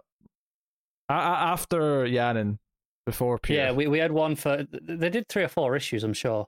Yes. Uh, but regardless, I um, I dug this issue. Barberi. Barberi, there you go. Um, I dug this issue. I, I think the banter, it's it's moments like him giving her the thumbs up and not helping her when she's in the fight. It's, it's those little moments that really give it a lot of character. And Tamaki's dialogue and the way it bounces between them and it flows so well. Uh, I think the art from Pugh here is is pretty solid. Um, maybe not always perfect. Uh, something I've been saying since we we lost Shannon is that the colorist, uh, even if it's be, not even been the same colorist, but the coloring is definitely going to a lot of lens to make it feel like there's some consistency to the look overall. Yeah, I think this uh the, the colors on this have been shining when they're in the lights, you know, like the, the neon lights. You know, we had a lot of it like kind of in Miami, that glow uh here at the start when they're entering the you know the the, the Zandia, uh, or the, the the marketplace kind of outside bit of it. Uh inside the casino lighting. That stuff looks really good. I think when they're in like just regular, you know, plain rooms or darker rooms, it doesn't pop as much and it looks a little bit flat. Uh, yeah, I think I like this more than Barberi's art actually. Uh, overall, um, Uh, yeah, I might do as well. I did have one little flow problem uh, in terms of the way I read, and, and this goes back to what we were talking about. I think it was last week in terms of you know the way we kind of read comics a little bit differently. Like you can always read the dialogue on a panel and then look around it for context, whereas I tend to uh, go like read through in a flow. Like I'll look at the art into the panel, like into the dialogue, and back out depending on where it leads my eye. Uh, and there was a point where it's where Max Lord's getting led uh, by some woman into it, like into the back room, and she shows up and he says something, and then you know you follow the following the dialogue. It goes to oh follow you. You know seems like I should be doing something else or whatever. And then as I look down and get to the bottom of that is where she's kind of you know gesturing to follow. Um, so it just felt like a weird pacing thing for me in the flow that it was and it, was the way the, the panels were overlaid and kind of intercut with each other that kind of covered it up, which hid, hid my eye line from it. Whereas um, if the panel had been raised instead of hidden, and the lettering boxes were on the right hand side of his face instead of the left, my eyes would have seen her gesturing first, and I feel like that would have just uh, improved the flow a little bit for me. Uh, it was not not you know not the end of the world, but I did stop and think about it as it happened for me. Yeah, I got the impression here that it was more than just a gesture as well. Like he was actually hearing her. Do you think? Yeah, it was just the way he said "follow you." It made it sound, it made it sound like there was like parts of the, like See, I, this is why I feel like I should have seen the the the art first rather than the dialogue. Because if you go from that top left panel on that, she's like you know kind of tugging on him a little bit, and then if you look straight down instead of reading his dialogue, she's clearly like gesturing with her finger, like "Hey, come this way." Uh, and so that kind of worked for me uh, without any other context of, in terms of hearing anything. Uh, I didn't think that needed to be any more. I just needed to see that first for me. Uh, yeah, uh, I just got the impression there was more to this, and it was following her more, more just not just because of a gesture. He'd heard more from her, uh, kind of thing. Um, Maybe I, I didn't But, I get mean- that impression personally. uh, because of his powers. I mean, you know, rather than No, I, I got Yeah. that. You know, but I, I didn't get that impression when I was reading it. Uh, that's what I got from it. The, the, the, the sort of the, the pause between his question and then asking another question. It made me. It, to me, it, it sounded like she responded in her head, um, and then you know it played on. I never really had a problem with that page though. I was fine with it. Uh, I like there's a sort of running gag here where Max like there's one woman points out was it you in childhoods because he's making like some guards who have been sent to look after like after him like li- relive their traumatic childhood incidents. Yeah. Uh, and she's like, like let them go from their childhood. He's like done, but later on he mentions childhoods again, like you know the people who are here. It's like what is it with you and childhoods and like traumatic childhoods? Uh, Yeah. so it's, those, those running things. It's those those little things that make the characters feel alive and pop. And uh, Tamaki does a really good job of making characters really enjoyable. And I, I think it's it's worth mentioning here that it's not just Wonder Woman. I think Max has been enjoyable to read in these last couple of issues. And that sort of odd couple relationship is what the driving force is right now for me. And you know, it's it's because you know from what I've read of Tamaki's other stuff, you know, between her Supergirl mini and of course X twenty three, definitely there's maybe a bit more X twenty three in this than I would say her Supergirl, but it's very different because it's not two sisters, it's not people who care about each other. It's this you know more uneasy thing between two It's characters. antagonistic. Yeah, but it's leading to a lot of fun banter. It's leading to a lot of these things, and um, yeah, I I, I dug this stuff. Uh, yeah, I think this run is, is has been proven to be really enjoyable so far. It's maybe not f- feeling like it's like it's a must read monumental run yet, but it may get there. But I think so far it's been proving to be a very enjoyable. That I always look forward to. it. I never find myself putting it off because it, I'm like, oh, this one's a bit of a short read. It's always super smooth, and I'm always just enjoying kind of the, the flow of it uh, Okay. as I Like, read it. I'm in a little bit of a different place in that for me it's been a bit more of an inconsistent run. Like so, you know, some issues I'm like, oh, this is you know easily an eight. Others I'm like, I mean, it's a six. Uh, and and again, that's not like the worst range ever. It's but it's inconsistent in, in terms of my feeling. Going, oh, it's all right. To oh no, this is a you know this is really good. Um, and and that kind of range, uh, it, it makes it hard for me to get excited about an issue. Um, I, I never fear reading an issue. I should say that. I never, I never go. Oh, I'm, I'm never putting it off. Or I don't want to read that. But I'm, I'm not excited to read it either. I'm just like, okay, sure, yeah, it's Wonder Woman. Uh, I'll hope for the best, but expect on the lower end of my scale. Uh, and again, in this eight to six sort of range. Um, but it makes it a little bit muted for me. I wonder, given when she got the job, I wonder, like, like did plans have to change suddenly because of all the five G stuff getting thrown out? Like, what was there another kind of rough plan that kind of had to like get redirected a little bit? I don't know. Uh, Quite possibly. And then it, it feels like, I mean, may, maybe I'm projecting and maybe this was her bringing it to the table, but it feels like there was an editorial request to have uh, Maxwell Lord in, given given that this was supposed to be kind of around the movie. I mean, I think And don't get wrong, that's been some of the strongest stuff. I think she's done a great job of doing that, and it's part of work for hire comics, right? Yeah, but I mean, like, I I have no problem with that. If if, if like when she gets the job, they say, "Hey, do you want to read Wonder Woman?" The only the only rule is that you have to include Maxwell Lord for your first couple arcs.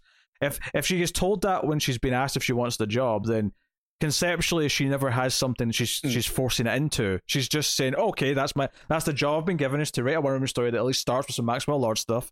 Then fine. The problem is, is when a creator has a run planned out and then halfway through it's told, "No, stop what you're doing and put in this thing."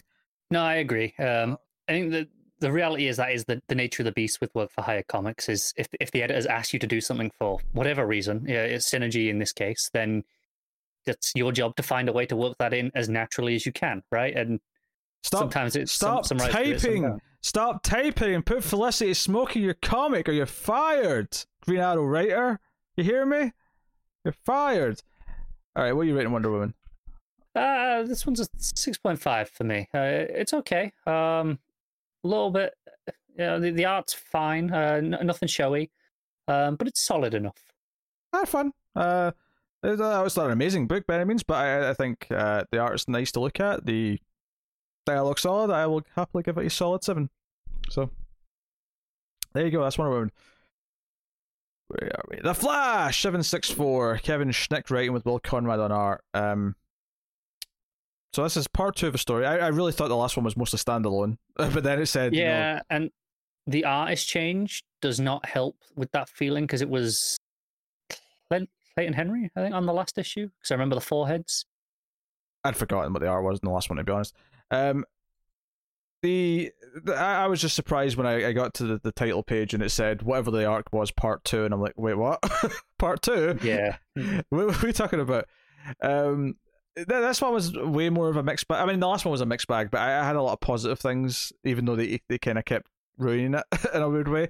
Uh, Yeah. This one, I I felt uh, more towards the mixed side of things, where I, I like I didn't dislike uh chunks of it. You know, I- alchemy breaking out and Barry running off and and whatever. Um, some of the the dialogue with Iris is a, a little bit weird. Like she's hinting she wants to get married. She's like, "Oh, you know, I wish I had a ring that I cared so much about that I would never want to take off." Uh, yeah. There's, ca- there's a lot of God. awkward dialogue from uh, from both of them. Um, there's a point towards the end, I think it's right at the end, final encounter, uh, where Barry's kind of like going, "Oh no, you've done this thing to me." Uh, uh, you know, it's kind of like all, that old school style of of kind of like storytelling that we haven't seen in like 30 years. Hmm. Yeah, It yeah, felt a bit weird. yeah. I, I mean, I like the fight with Alchemy in the first half well enough. Uh, Barry loses his mask, so he has to kind of uh, vibrate his face, and I, I, like, I like the art in that sense. I like the, the you know the way they, they do that, where his face Yeah, is kind of blurred. Uh, I enjoyed that. Um, but then it gets into a lot of weird exposition though, where he's he's thinking about the philosopher's stone that alchemy has, and it all basically boils down to oh, he's going to try and steal uh, what would you call it, the responsometer from the exhibit in the museum about the metal men. That's I felt like there was a really weird link here because we have this quite stylized because it's like oh it's I'm, I'm pretty like, I'm pretty sure the uh, the uh, the philosopher's stone is actually tied to the Illuminati. I'm like okay, and then you have this stylized page kind of set within the uh, the Illuminati uh, symbol uh, as the layout, which I think is quite nice conceptually. And he's talking about um, the sorcerer uh, Simon Magus.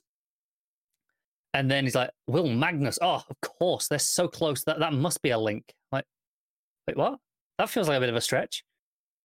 yeah. I, they had the whole philosopher's stone and the the, the Illuminati stuff. I was kind of just zoning out during that page. I don't, uh, I, I don't know how Yeah. much of it I really took in.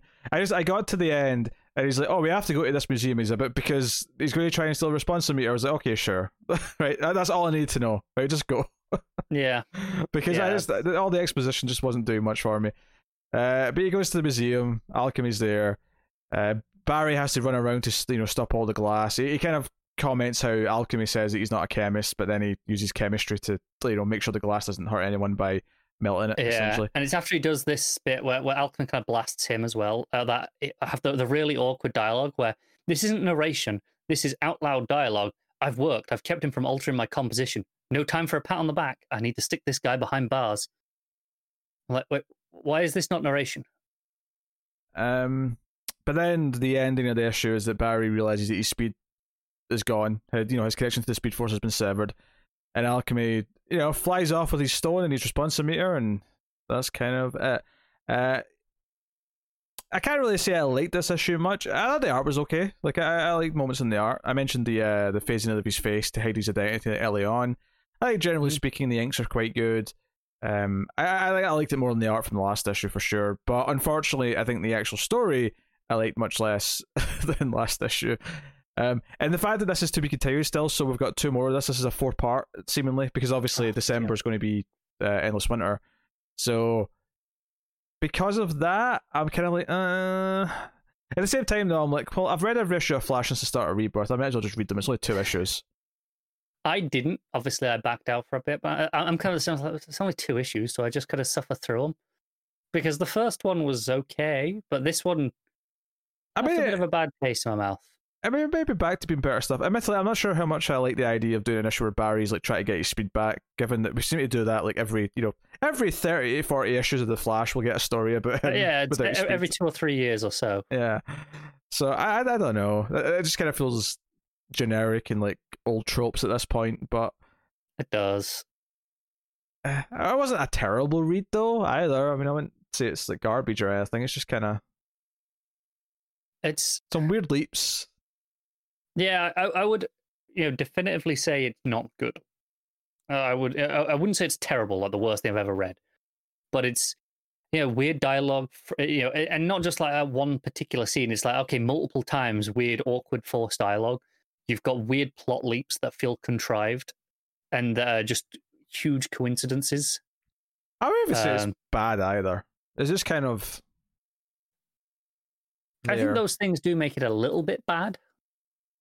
Not terrible, but bad. I think I think it's bad writing. Uh, I, I do think that, but I don't. Well, but I'm not, disag- not, I'm not disagreeing with that. I'm saying overall, I don't think it's it falls into bad because there's other good things. Those are slightly bad things, but there's also slightly good things that kind of average it out. Is what I'm saying. So Sure. you know, I, I guess what I'm saying is it's a five out of ten. That's ultimately what I'm saying. Fair enough. I mean, I, think I come down a little bit harsher than you and think it's more of a four out of ten, and I think it's, it's it, it is below average of what I expect for this issue. All right. Suicide Squad issue ten. Tom Taylor writing, Bruno Redondo on the art. So obviously we had the big ending last issue with uh, Deathstroke. No, not Deathstroke. Sorry, Deathshot. Sure. Hey. And this is the penultimate issue as well. That's right. Yeah, sure. was the last one. It does kind of feel like it though. To be fair, It does, but it feels weird remembering 11's the last one. Like it, it's just such a weird number to end on. it does feel like it's kind of like you know wrapping up to its big ending. Explosive one might say but it literally ends with the explosion just a, seemingly about to happen. Yep. uh it starts with them catching deadshot you know Aerie uh flies up and they're you know shocked and hurt and harley is really pissed and says you know go get the bastard who did this. She puts on a dead shot mask at one point out of honor for him which i thought was kind of oddly sweet from it's a very Harley thing to do, right? Uh, but they're you know they're, they're grabbing Ted, and he's like, "It's not me. It's just you know it's Roman Sionis. It's Black It's, Mask. it's never been me. Yeah." And they're like, "Okay, how do we deal with this?" And we actually have a really fun sequence where they you know they fly after. Uh, a couple of them do anyway. Uh, Aerie and uh, Blink, Wink, Wink. Wink. Thank you. I'm starting to get there. I'm starting to get there. Oh yeah, it's only taken to the second to last issue. Yeah. There's a lot of new characters. Hey, these characters are definitely coming back in some form. They're just going to be Suicide Squad. Uh, but barring them all somehow dying in the in Yeah. the last issue, yes, I agree. But you know, they're looking for Lola, this this this character from the past, uh, from Ares' past, uh, who is going to be used as this bomb. And Black Mask disguises himself as her on the plane because that's kind of you know what we've been establishing is that he can straight up do this now, and tricks uh, Wink first of all. And honestly, it looks like you know the gunshot might have went off. Tur- turns out they're okay, but uh, we have this standoff, and Black Mask uh, gets hit really hard, um, and they they bring bring him back to to you know Yeah, he, he pretends to be Wink, and then Aerie shows up. It's like, nah, Wink's like half a sh- foot sh- shorter than that, and just whacks him with the wing. yeah. So they, they go to see you know the the president, the mother, and the secret hiding location, and say, okay, we have to evacuate the the country. We have to do this. And what was funny is that Ted's like, hey, let me call in my friends. They can help. And they don't really believe him. And then it's uh, Finn who kind of like, you know, reads his mind and, and says, oh, I think we can trust him.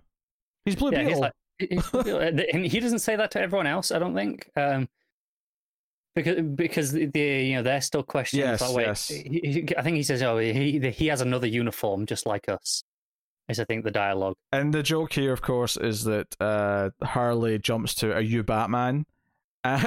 And he's like, Ah, don't be ridiculous. You think a billionaire would spend his time fighting crime in Gotham? She's like, Yeah, you'd have to be effing nuts Yeah. to, to do that if you were a billionaire. Uh, that that was that was amusing. Uh, I did enjoy Black Mask uh, sort of like taking the face of all the various members of the team that he's killed. Uh, Just taunting them. yeah, and then Osita slaps his mask off, and it's like, wait, that was disgusting. And we have this really awkward, like, dark humor moment of like, I didn't realize it was glued to his face, and Harley's like, yeah, it kind of got burned onto it. So you just you, you don't even get to see, it. you just kind of imagine like his, some of his face kind of ripped off with it, and it's just Yeah. this Uh, nasty It, thing. Do you know what it looks like? Uh, the, the visual of it is very much um, what they did in the uh, the Deadpool movie. Kind of like you know, like what his his face looks like. You know, whether they show it on the side. That's kind of the visual of it here. Oh, you see, yeah, you see that later. You don't see that at the start though. Uh, when they first put it off, that's not until the very end where you see his actual face. Osita's like, well, if we're all going to die in this explosion, you're going to die with us. Uh, so yeah, basically, Zebra Man's uh, Sorry, why did you just say it like that? That because that, that's what Matt says. I don't know. that was really weird hearing you say that. I know I say zebra, but it's because every time I've heard someone say zebra man, they say it the American way. So, so sometimes I just have brain farts where I'll say things other ways I've heard them. It's just Do, do you want me to say Zebra Man a few times so that you can just hear it. Nah, that's fine. That said, though, there's still some things I say that you would think is the incorrect way that I've said my whole life. but Oh, really? Yeah. Like what? I want to know. Give an example. I don't say Shire, I say Shire at the end of all the districts in the UK.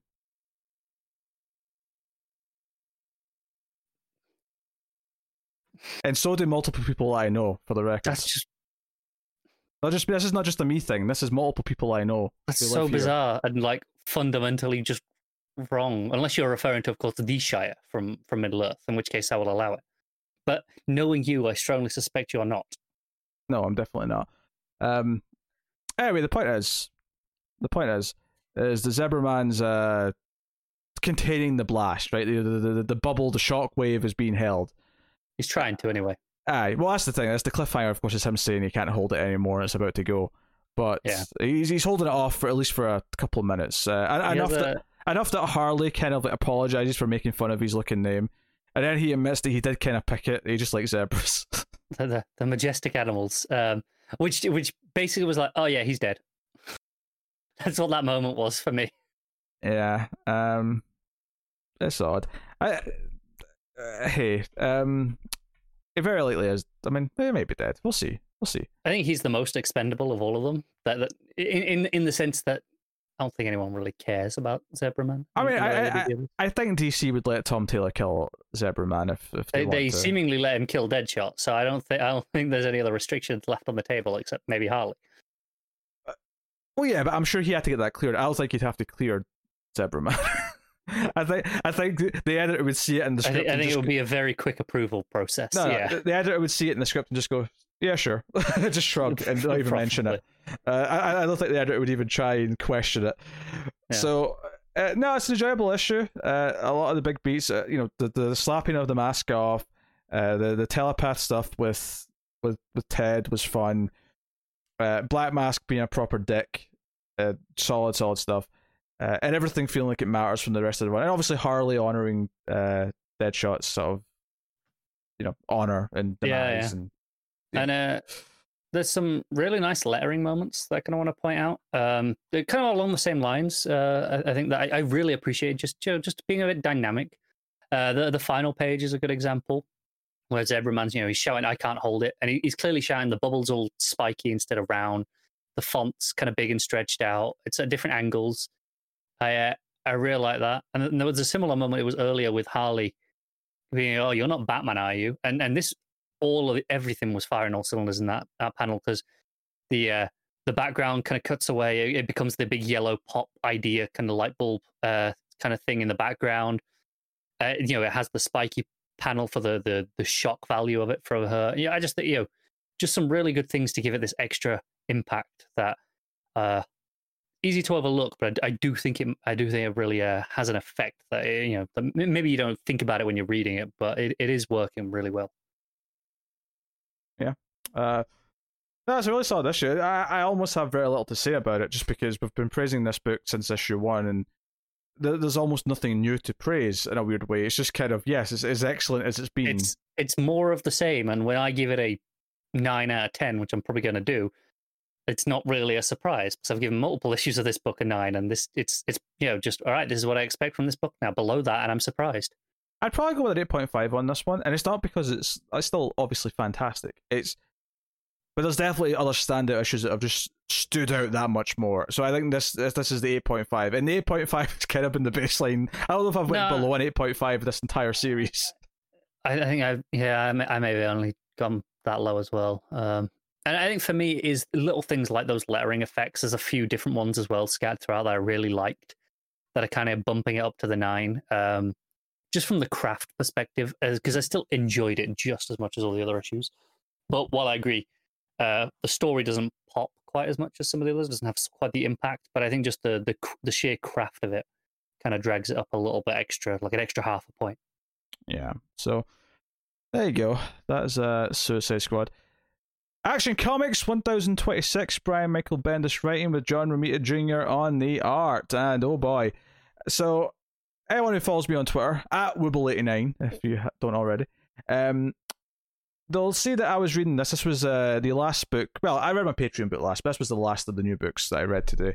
and I left it to last because I always leave this one to last now because Romita's art is uh, absolutely basically I vomit, and it's one of these things where you know they joke about Bendis having a lot of text, and I opened the first page of Action Comics and was greeted with this just a strain of one giant speech bubble from from Brainiac, and it's essentially the first few pages are essentially Brainiac doing the the the, the recap. It's the previously on Action Comics uh, stuff. That said, though, and I appreciate Bendis putting those in. However, you can do it in a lot less text. I'll I'll just say that because when I, I when I, I open when I saw this when I open a book and there's a speech bubble that literally is like a giant like you know moon How many shape. parts is it broken into? It was like a giant moon shape. If you think of like a, you know, crescent moon. Crescent moon. That's the word I was looking for.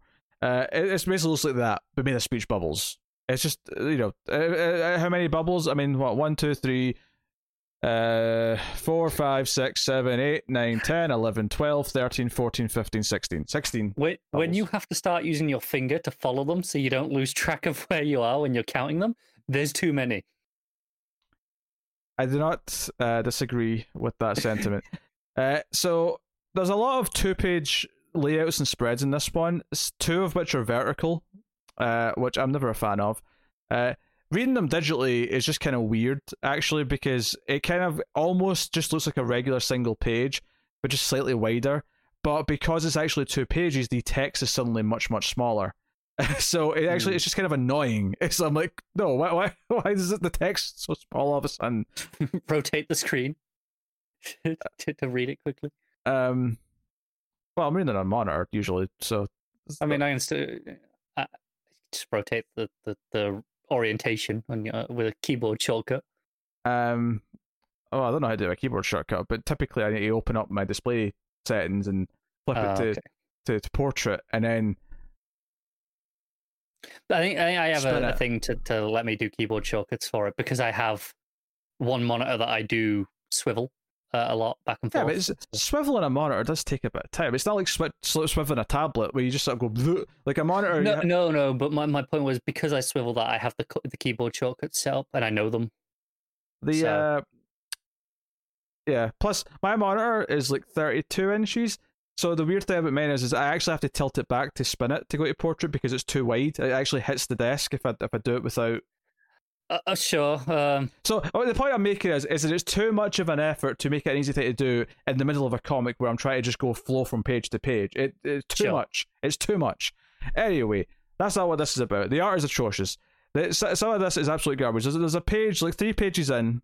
It's actually page like five and six because it's all two page spreads or whatever. But Eh, there's just this this panel of Supergirl and Jon blasting this this parasite. If, if you remember, the, the end of last issue is that Conner Kent got struck down. Matt was very upset, thinking that he'd been killed. Oh, he thought he was dead. Yeah, I remember that. Um, and they're just blasting this parasite with with their heat vision, and it is like atrocious looking. I, I this art is last issue was maybe one of the lesser like like perpetrators of his bad art. Still really bad, but by no means the worst he's had in the book. Uh, this was just bringing it all back. It's all back to the glorious, absolute. He's uh, determined to end this book with a bang. And just all of it. There's a lot of two pages. The, first half of the book is just them fighting this parasite thing. There's a there's a lot of like blasts of heat vision, and there's a blast of light from the parasite, and they're getting knocked around. Um, that said, though, there was my favorite caption of uh, the entire maybe series, to be honest, and not just Bendis's run. My my favorite caption of Action Comics, all one thousand, uh, all, all one thousand and twenty whatever issues. Yeah. Uh, so when Brainiac Five is uh recounting things, and he's you know it switches to, switches to narration boxes after the first page, and he's talking about the fight and what's going on, and he explains what happened to Conner Kent. Right at the end of the two page spread, it's the second page essentially you know, it ends with him talking about you know Conner being shot down. Uh, not not shot, but you know what I mean. Uh, at the end of the last issue, and then the first narration box at the top of the third, again digital page. So this is like you know four and five or five and six this two page thing.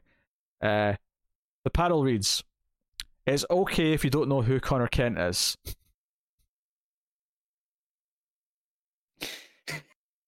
Oh, baby, that was a great. Oh, it's like this issue exists, uh, Matt. it's a narration box for the ages.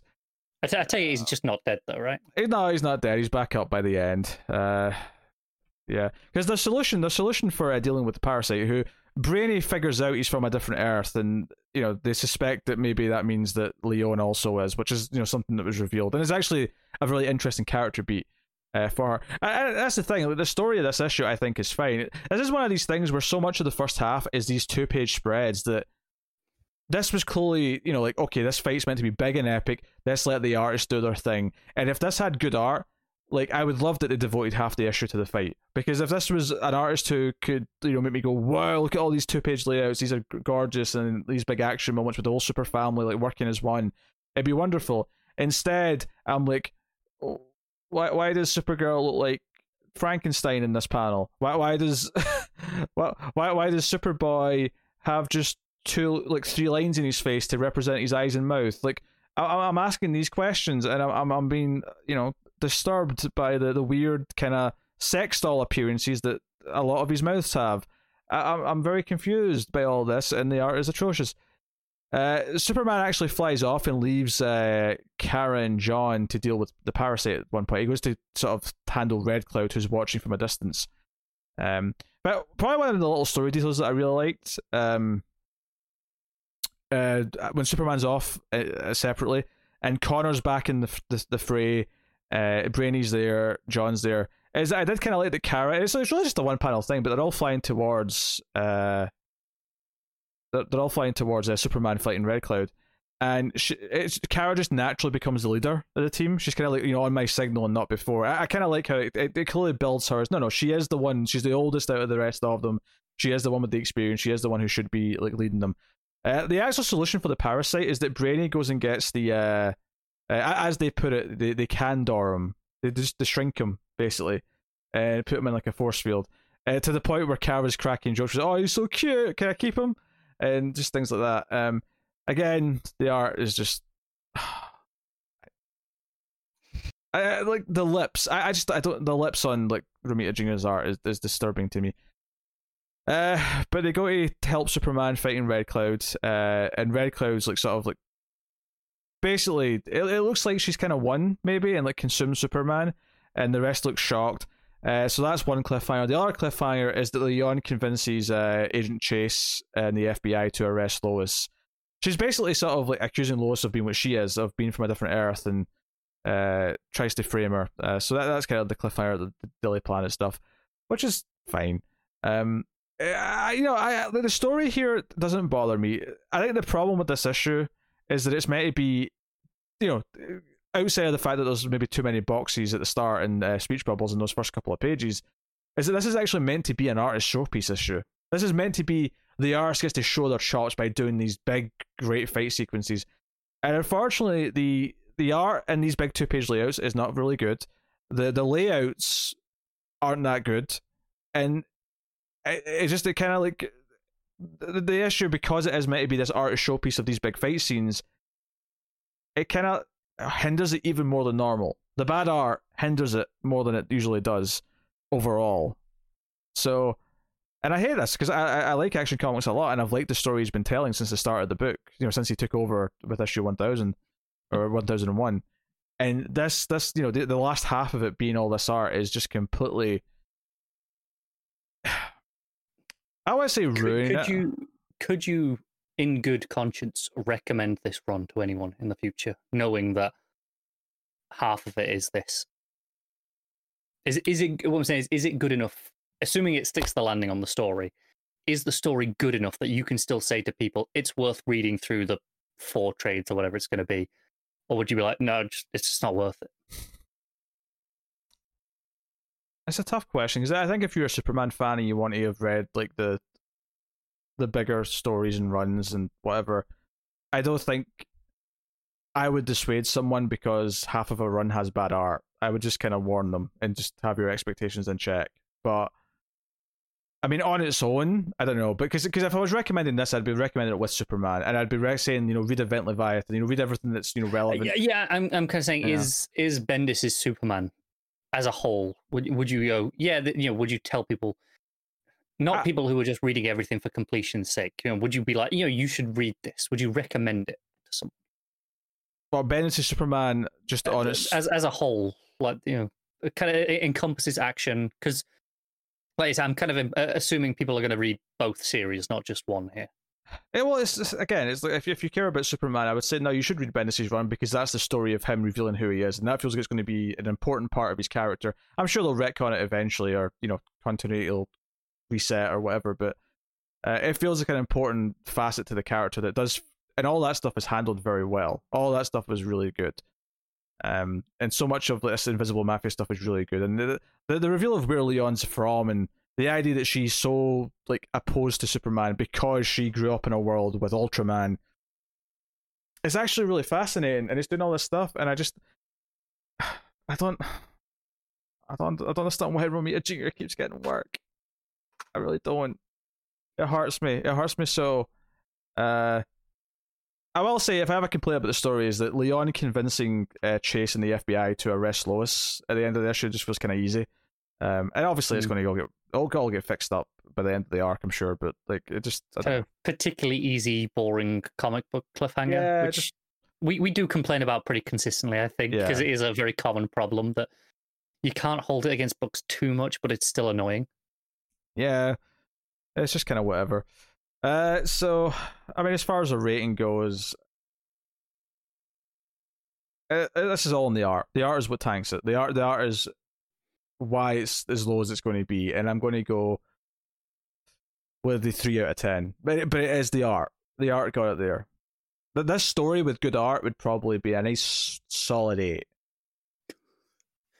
That is serious tanking. Yeah. um, well maybe seven point five. Maybe I'd uh, dock for the, the, those egregious bubbles and panels and. Uh, I would like to think so. In the first couple of pages. It's not too bad after that. It's, it's just kind of that recap section. But it, it, it, seeing that in the first page, it kind of takes the wind out of you when you're starting a book. You're like, oh my god, is it all going to be like this? And lucky it wasn't. But no, I, I get it. I've opened up books like that before, and I, have literally opened up a book like that in the shop. You know, when, I, when I've, and I've been on the fence, so I don't, do I want this? I'll, I'll open it up and have a look at the first page. I'll see that. I'll be like, nope, just put it back on the shelf. And then maybe the rest of the book's better, but when you start like that, it's just it puts you in a bad mood. Yeah. All right. Justice League Dark issue 27, Ram V writing, uh, Amancay Nahuelpan on the art. Uh, on you go. Yeah, this picks up right where we left off with Constantine having been uh, very badly injured uh, by the Upside Down Man.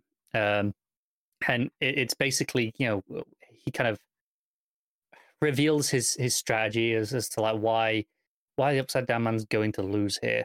Because and and it, it's kind of funny. It, it, ties back into uh, what we were actually talking about in the the death metal one shot this week, uh, the the rise of the new god with um, belief. Uh, so much of it comes down to to belief and the idea that in in in their world, magic has a cost, and it has a cost because they all acknowledge and believe that yes, magic has a cost. Um, and the Upside Down Man has never had this before, and in his world he's just you know he's all powerful and you know it's it's fine. Um, but now Constantine has planted that seed of doubt. Uh, that seed of doubt, and and that that's enough for the belief that he had in his absolute power to be shaken. Maybe he doesn't believe that all magic has a cost yet, but just the fact that he's kind of gone, but maybe uh, is enough that okay, his belief in his absolute power is broken. So now he can be beaten is is kind of the theory here, uh, and that's like the, the, the opening of the issue, um, and and the rest of it is uh, we we get some gorgeous gorgeous fine stuff. So we actually we have a Wonder Woman con- uh, contact Circe. He's like, hey, can I uh, can I borrow that Hecate's power that you that you still had? And I, I know I know you've been like you know making some nice little green spaces and life, and you know you, you're doing great over there. I'll, I'll I'll give you all back and let you protect it all, but kind of need that power right now. Uh, and that's when we get this just phenomenal double page spread of all of the team kind of bursting into action. You know, uh, you know, Wonder Woman kind of, you know, we're going to protect the Earth, and you know, you got Chimp, uh, Fate, Swamp Thing, Manbat, and Zatanna all kind of having a little moment like that on this uh, two page spread. Uh, you know, all in these vertical strips, very nicely done. Uh, and then the the fight begins. Uh, you know, you gorgeous art of Wonder Woman just kind of smashing into the upside down man with a shield. Uh, she's like glowing white with the Hecate symbol as well on her forehead at the minute. So she actually has this you know effervescent glow coming off her in the in the in the coloring, which uh, just works so well. You have uh, Fate kind of uh, summoning up some chains to bind him, and then you know Wonder Woman stabbing him with the sword, and yeah, they're, they're all kind of doing their bit. Um, and Man-Bat uses his uh, potion that he's kind of been cooking up. Uh, that that will kind of help restore a bunch of life, but it, it doesn't have the, the biochemical uh, element that it needs. And this is where Swamp Thing seemingly sacrifices himself, or at least his body, to become one with this and uh, to give way into you know establishing life in this reality. And because life exists, there's now you know natural law in in this place that before didn't follow any of these you know real world rules that we have. And it's again this it grounds the place and kind of bring, makes it makes it a reality rather than just this you know pocket dimension of random space that you know anything can happen. In it's it's kind of ground trying to essentially force this place to accept the rules of the world so that they can use the rules to win. Uh, it, it's it's quite an interesting way of using the the rules of magic in, in that sense. Um Khalid's kind of struggling. He's he's doing his bit um but it's it's going to take you know a huge amount of energy uh, and Nabu basically is like, "Hey, Kelly, you, have done enough." Um, and you know, uh, out comes Kent, and uh, it's like, "Look, you know, this is going to probably destroy your body. You doing this. Uh, that's how much energy is going to kind of be channeled through you here, Kent." And uh, is, is Nabu saying this? And Kent's like, yeah, "That's fine. Whatever. I got this. I've, I've I've had my time, and it's only fair I I'm the one that takes that kind of sacrifice rather than Khalid because he's got a whole life ahead of him." And and he does, and he lets off this enormous blast on the upside down man. And it does nothing. Not nothing. I mean, he's he's injured. He's he's he's torn apart a bit, but he's still there. He's still kicking. And uh, this is uh, where it, it comes down to the, the, final moments of the issue, where Zatanna is kind of understanding that this has kind of always been down to her. Uh, she's the one that kind of had this connection. We've had this uh, Zatara stuff going along for for a while now in in this arc, um, the part about Herm backwards magic specifically is stronger here in the up, upside down world, and you know the, the idea that no, of course, and but there there must be a cost. And she starts, you know, kind of backwards. You know, my body is your body. You know, our, my mind is your mind. You know, our, our, thoughts are one. Our actions are one. And then the the final page is they, they've merged, and it is this horrific. I, I mean that truly, truly horrific uh, body horror image of the upside down man mixed with Zatanna. And like, you know, you've got like Zatanna's body kind of, and then like it'll just be like an upside down man arm and a Zatanna arm sticking out and like the upside down man eyes all over the body, just uh, uh with the mouth, uh, you know, of upside down man, and with Zatanna's eyes above it, like you know, the top half of her head. It's creepy as shit. It's a fantastic drawing. Uh, it's brilliant, and and that's yeah, that's the final cliffhanger. Like, oh god, what what the hell have you done? Um, and I think the next issue is the last issue of not the run, but kind of the run so far. It's going to be closing off this Upside Down Man saga that we've kind of been dealing with since the start.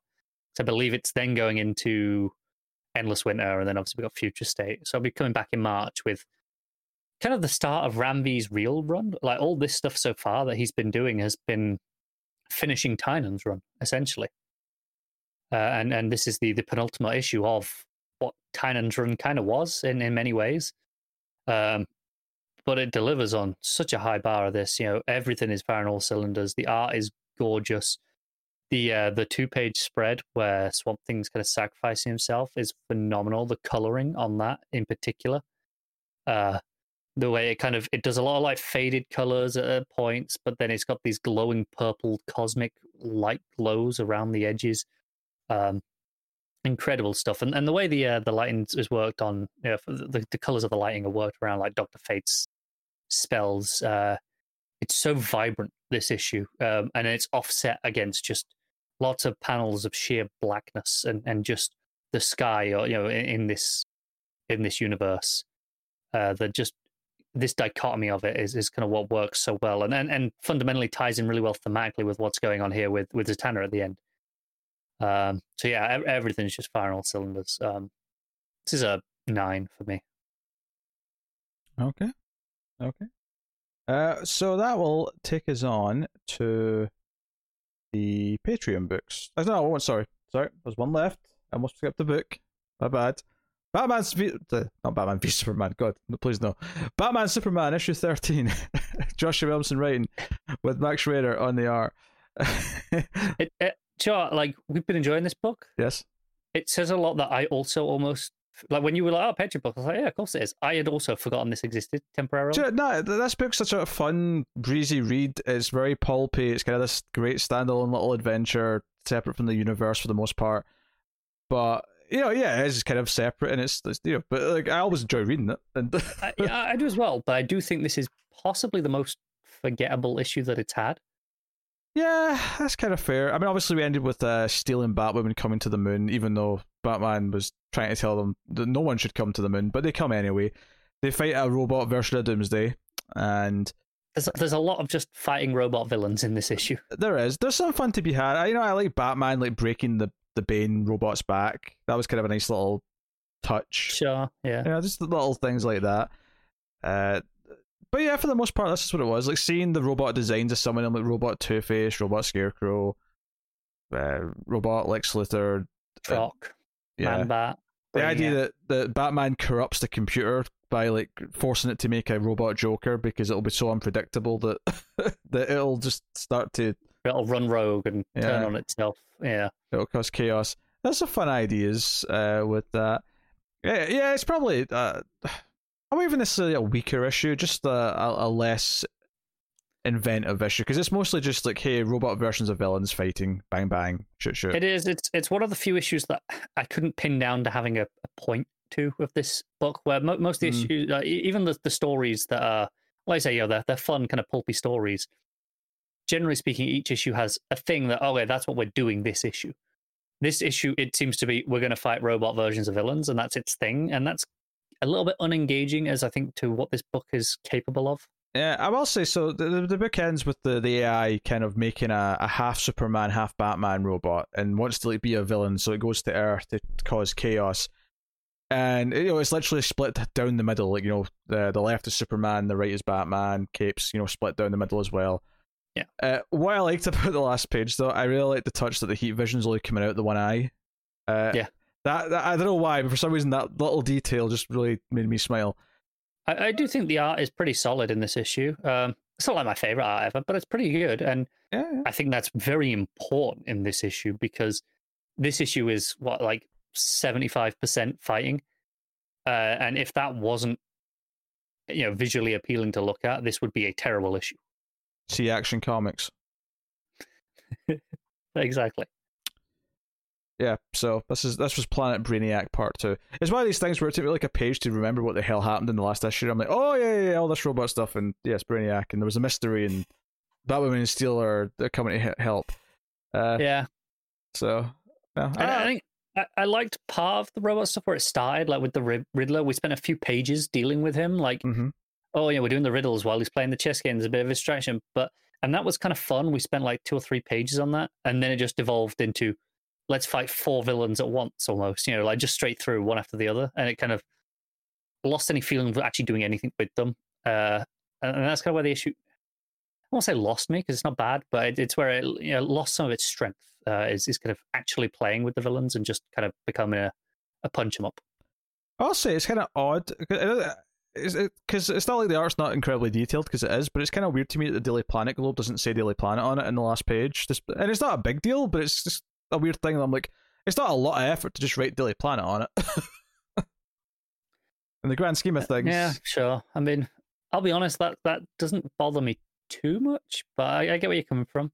I just don't know. It's a bit odd. I feel like it's one of those details that I feel like most artists would put in because they care about it, and it's just it's weird. It's weird seeing it with I don't know, uh, but on the weird side. But um, yeah, it's okay. It's perfectly readable. Uh, probably one of the the lesser issues of this book, but certainly still fun enough to read. Uh, you know, what are you giving it? Uh, I'm gonna give it a six. Yeah, I'll agree with that. I'll agree. It's you know, nice little six. Nothing more, nothing less. Uh, so yeah, now we're on the Patreon books. Uh, we both have one, so I'll Yes. let you go first. Uh, you're doing Undiscovered Countries, issue something, I assume. Uh, issue nine, yes. There you go. Um, I'm half the press this week because uh, this this is new this week. Uh, just about made it into the month. I don't. I, I hope it's still on schedule for next month as well. Uh, otherwise, I'll have to I'll have to check. Uh, this is uh, Scott Snyder and Charles Soule writing with Giuseppe Camuncoli and Leonardo Marcello Grassi on, on, art. And this is very much continuing on, but gives us a lot of answers in this issue about what this world is, and very specifically what this particular region is, this zone, because we're in the Unity zone now, as opposed to Destiny, where the first arc was. Um, and you know, there's a little bit of a side bit with uh, the Destiny man. He kind of came through at the end, and he gets sucked into the uh, what what we kind of you know I, I, was describing it before as like the the web the web that the kind of like spider silk web. Um, it's actually like a, a nanotech thing that is that they can control, and it's their defense system here. Uh, like sucks him in. Uh, there's a bit where he, he kind of talks to a digital Sam Elgin, but I'll, I'll kind of come back to that because I do need to explain what some of the answers are as to what this place is, because there is a, quite a bit of exposition here. Uh, so we do pick up right where we left off last time, where the Graves parents are seemingly alive and just in their old house, and they're still young, uh, much like Sam Elgin was, and it's kind of weird, and it's like, what's going on? Um, it turns out they're also, I think, nanotech, like everything here uh, in this city, or most things but they are create they are as real as they can be. Uh, basically, everyone who lives in this zone is linked. Uh, they, you know, they have an uplink to this world. That's how they can control it. Uh, you know, this uh, this city, um, and the uplink takes everything from their memories, and it uses everyone's memories to compile a composite image of things, and in this case, people. So because it has like however many people knew their parents, even even though they're presumably dead, um, because they knew them, there's enough there that they've reconstructed like AI versions of them essentially that are basically real, and they've got all the records and all the memories we could reconstruct and all the stories we ever heard. Um, so all that uh, it's it's interesting. It, it is. Uh, it's unique, and um, Ace is is pretty excited about this place because uh, he's, he's into all the technology. Is, is there a way I can kind of interface with this? And they basically tell not fully because you need to live here and you know, be capable of that. Uh, but we can give you like limited access. They give him like a little thing to stick on his finger that connects him, and he can create things out of the out of the ground. You know, he can control the nanotech now. Um, and he goes off in his his van that he recreates, uh, and they get uh,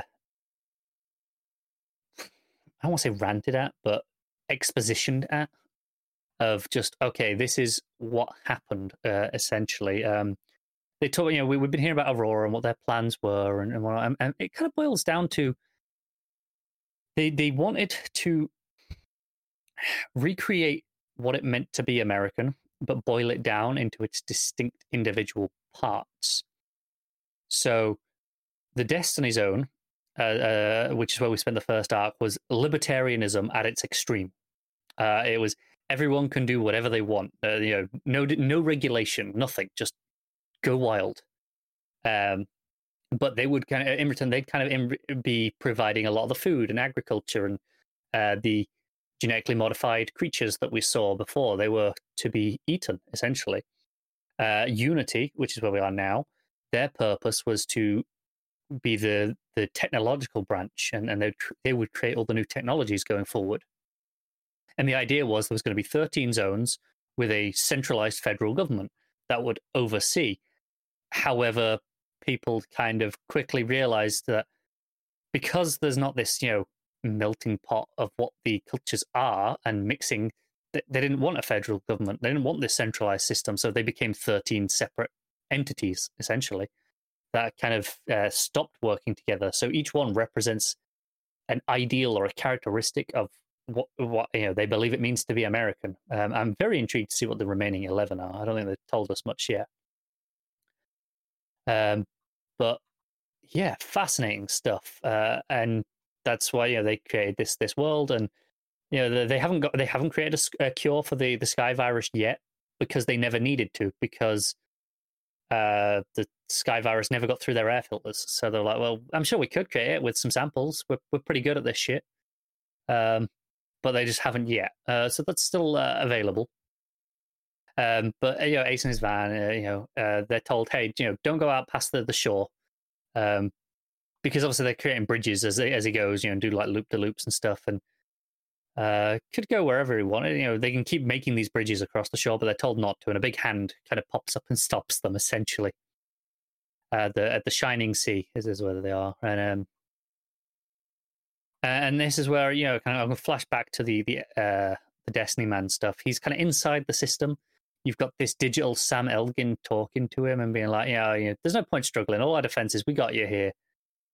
Um, but he's corrupted it somehow. Destiny Man, I don't know ex- exactly what he's done, but he he talks about how you know his version of Sam Elgin, they, they have all the same memories, and he broke him and he took those memories, and somehow he's broken into this system, and he kind of, he kind of treats it like a virus and corrupts. Then this Sam Elgin, everything starts kind of falling apart.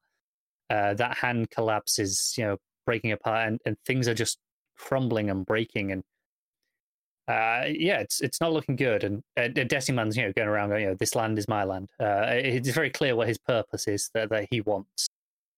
Uh, and you know, it's it's very interesting to see what his objective is going to be next and how he plans on following. Because he felt like he was going to be kind of quite throwaway almost at the start of the first arc, uh, but it seems like he's actually going to be a lot bigger. Um, but Ace and he's with the the journalist who's in with him in the van uh, basically once the hand vanishes, they're like, I mean, oh, the barrier's gone now. It's like we should turn back. And he's like, well, we could, or, and then turns his his van into like a a, a hovercraft boat essentially. And he's like, but that's not the American way, and off they go, and uh, that's the end of the issue. Uh, I, I briefly check in with the Graves. They kind of have a conversation with their parents, kind of trying to accept whether or not this is real, how much they actually know.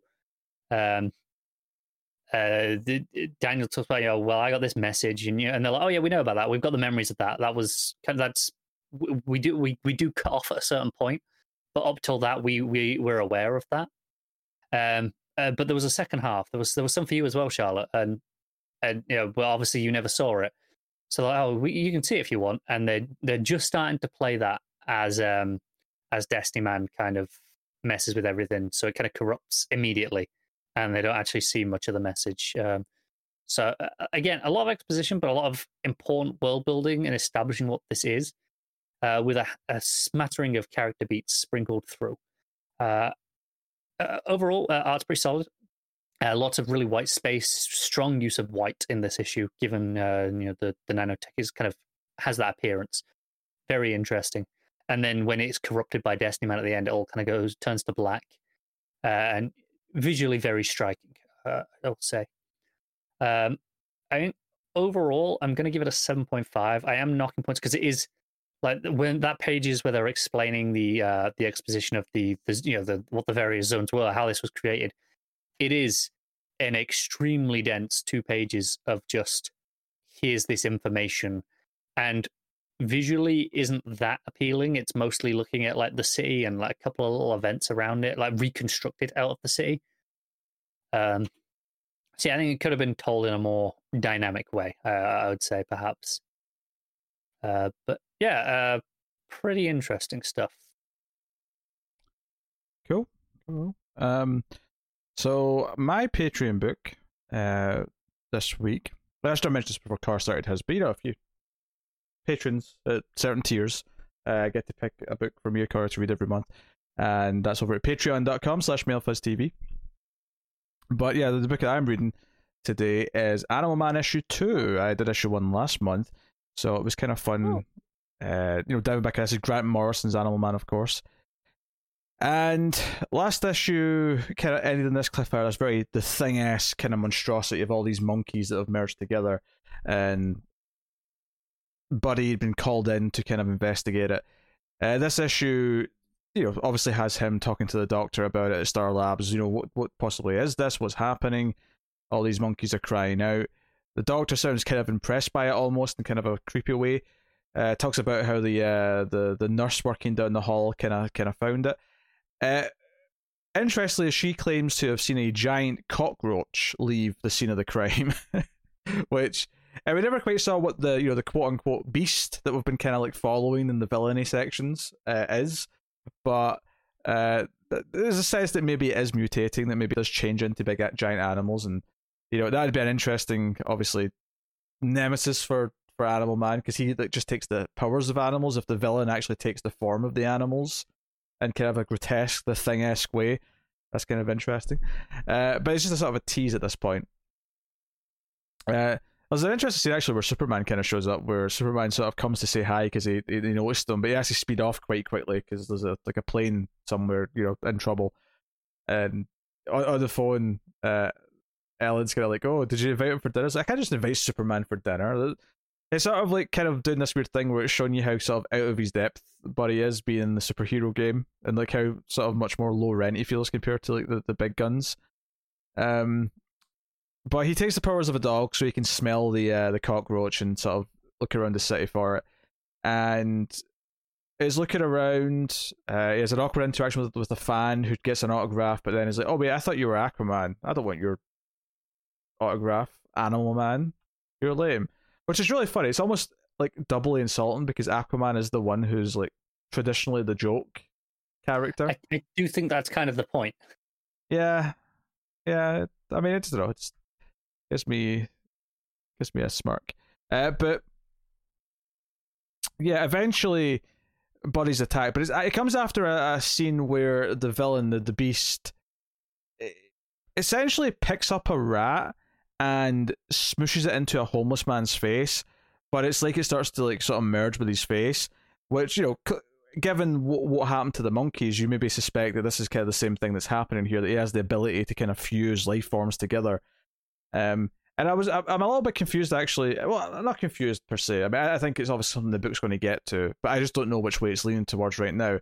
In the next scene, when a giant humanoid rat monster attacks Buddy, I'm not sure if this is supposed to be the homeless man who's mutated because the beast did this to him, or if this is the beast himself who is mutated into a, a rat man. As you know, assuming he can mutate into various Man Rat, maybe better. Go with Man Bat. More I apt. mean, because Ratman, uh, Ratman makes you think of Batman, so it's, so it's like a guy in a rat like mask. So that's Ratman, but Man Rat is like Man Bat, okay. and a mutated. I'm I'm with you. There's a logic there. Yeah, I don't know. Um, but yeah, so we get this fight scene where Buddy's caught off guard just after he's getting off the phone, uh, and he's thrown around into a car. The, the, there's like a pimp walking by with a prostitute uh, but it's all just a setup because he's yelling at her for getting because he's like, oh, I said you could get a pet. I didn't, you know, expect you to get something to, from a horror movie. She's like, it's a mantis, which is obviously just a sly little tease for the fact that Buddy's looking around for like animal life forms that he can copy to try and fight, fight back, and he's like, wait, a mantis. They're relatively quite strong, and so he starts picking up cars, and we have the the giant rat monster jumping into it and all that. All that stuff's super exciting it's really fun. It really is a different uh, vibe from the first issue, where it's like a proper. You know, and I'm not just saying this because it's a rat, because I'm I'm not even trying to compare it because you know Splinter, but it does feel very Teenage Mutant Ninja Turtles, like having him fight this rat monster kind of in the street. It just I don't know, that, that kind of vibe I get from it. Uh, eventually, though, uh, we have very surprising ending. To, there's some subplot stuff that I'll go back to, obviously, but the surprising ending to this issue is that the rat swipes at Buddy and you think, okay, so he's, he's been slashed, he's going to be bleeding or whatever. And then the page after, there's these panels that kind of slowly does this reveal that he looks down and his arm's been cut off. But he ends this issue missing an arm and he's going into shock and he's losing focus. And like from his blurry field of vision, we can kind of see what looks like the rat monster changing or the man separating from the rat which, and this to me implied more it was the villain himself rather than the homeless man who had been turned into a rat monster. But again, I'm sure that'll be made more clear as we, we get more of this. Uh, but he's lying there, he's basically passing out, and that's kind of the end of Buddy's uh, stuff. The, the final page is him lying there, full page spread with just blood pouring from this. And I'm like, okay, as far as I know, Buddy's never been a one armed man, so I'm fascinated to see how we resolve this. I mean, I don't recall because it's been a while since I've read this, but in theory, just knowing Animal Man in general, if if you brought him near a starfish, starfish can regrow limbs, right? Uh, yeah, yeah, okay, all right, all right. I see, I see, I see where we're going with this then potentially. It's that's interesting. It's a really big, grotesque, dark. It's it's kind of funny that I think both issues so far have ended with something that feels like out of a horror movie, whereas the the rest of the issues don't really feel quite like that. But then you hmm. get to the end and it's like, oh, here's this horror movie kind of ending, uh, which is not a complaint. I I enjoy that. Uh, the other cliffhanger is kind of uh, unexpected.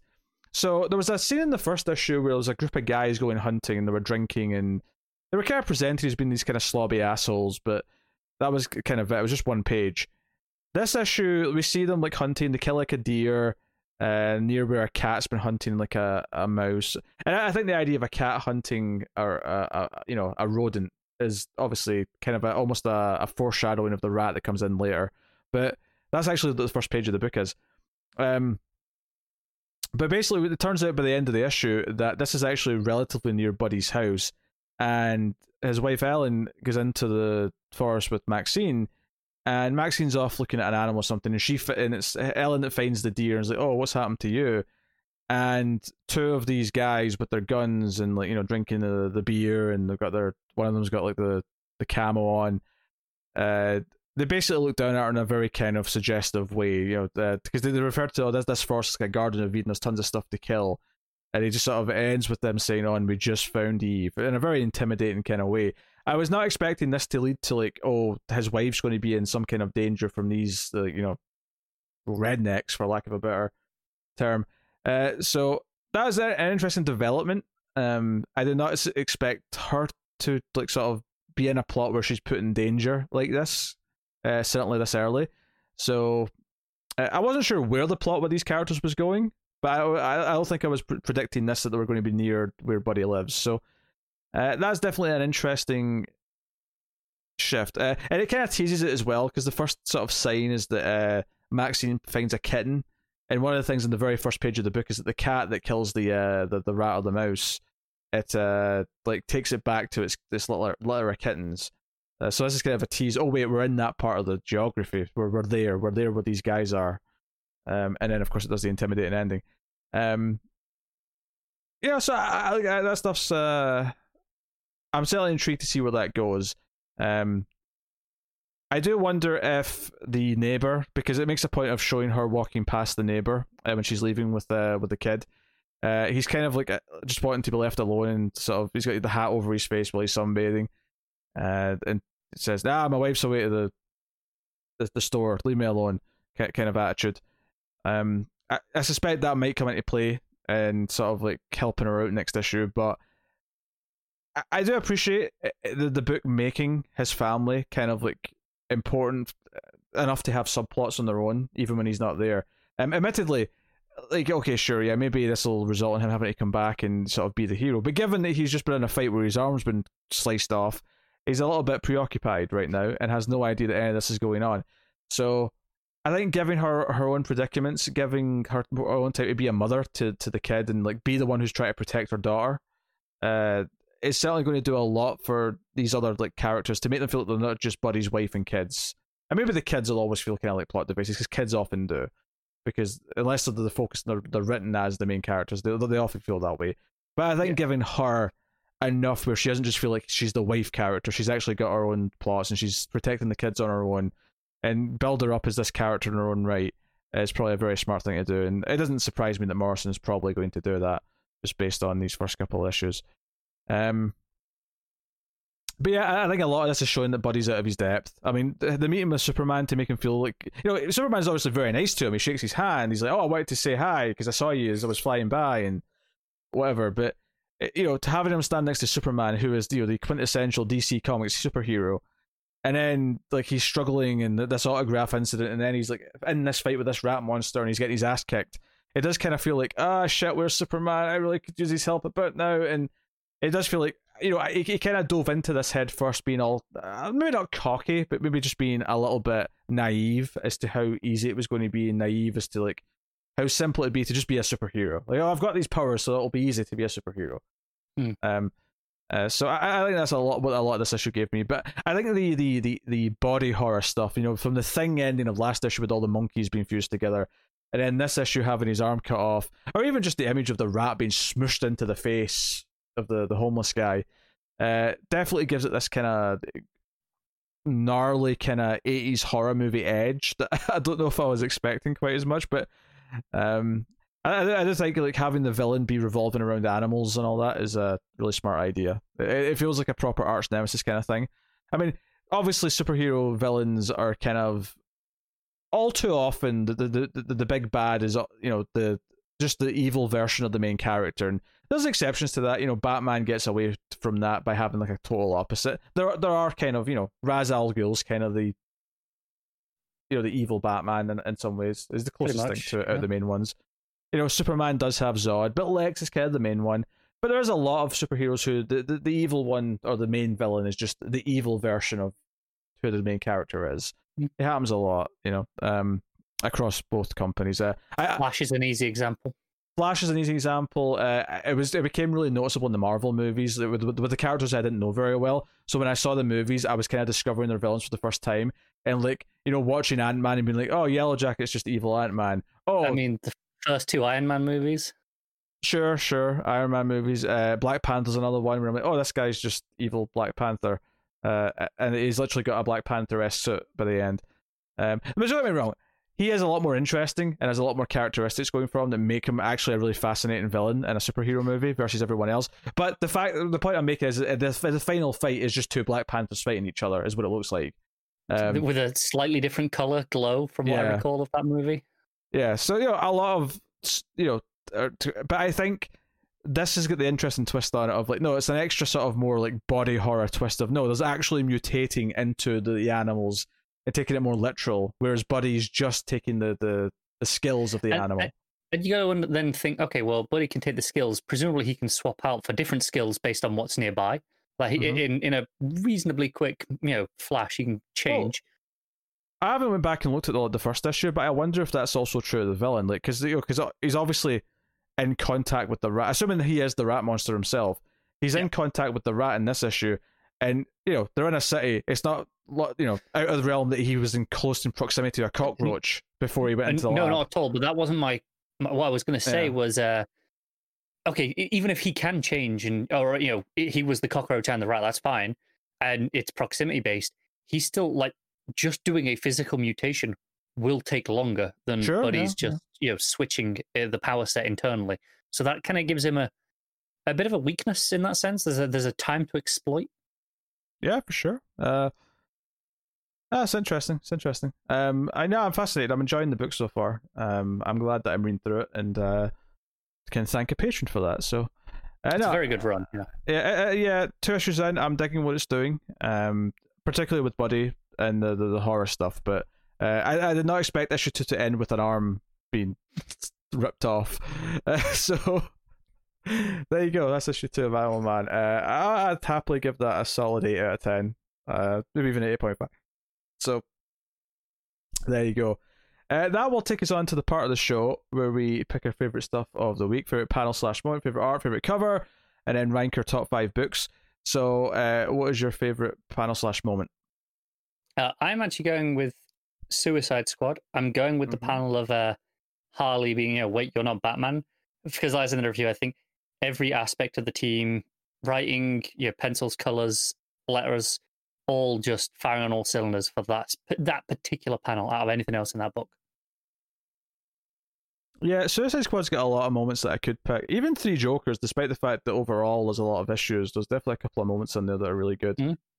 Um, I'm kind of, I am kind of tempted though to go with the uh, Rise of the New God, and go with uh, basically the sort of towards the end, the moments of the, the the chronicler, uh, kind of essentially, essentially seeing the history of the DCU and yeah, those sort of moments of realization. I don't know if there's maybe one particular one that I'd pinpoint, but I get that. I had the same thing with that book. I considered, you know, because yeah. I'm sure you do the same. When you, when you get to this every week, you consider a handful of different things, unless there's an obvious one that jumps out to you. But I did consider some of the the fight pages in that mm. between you know, you know the the Batman and Perpetua, like the, the planet smashing or something. I realize maybe I'm cheating a little bit by not having a specific example that I that I want to point out and say that one in particular, but just kind of those those moments with that sentiment uh, mm. were, were kind of nice. But so i am going to go with that.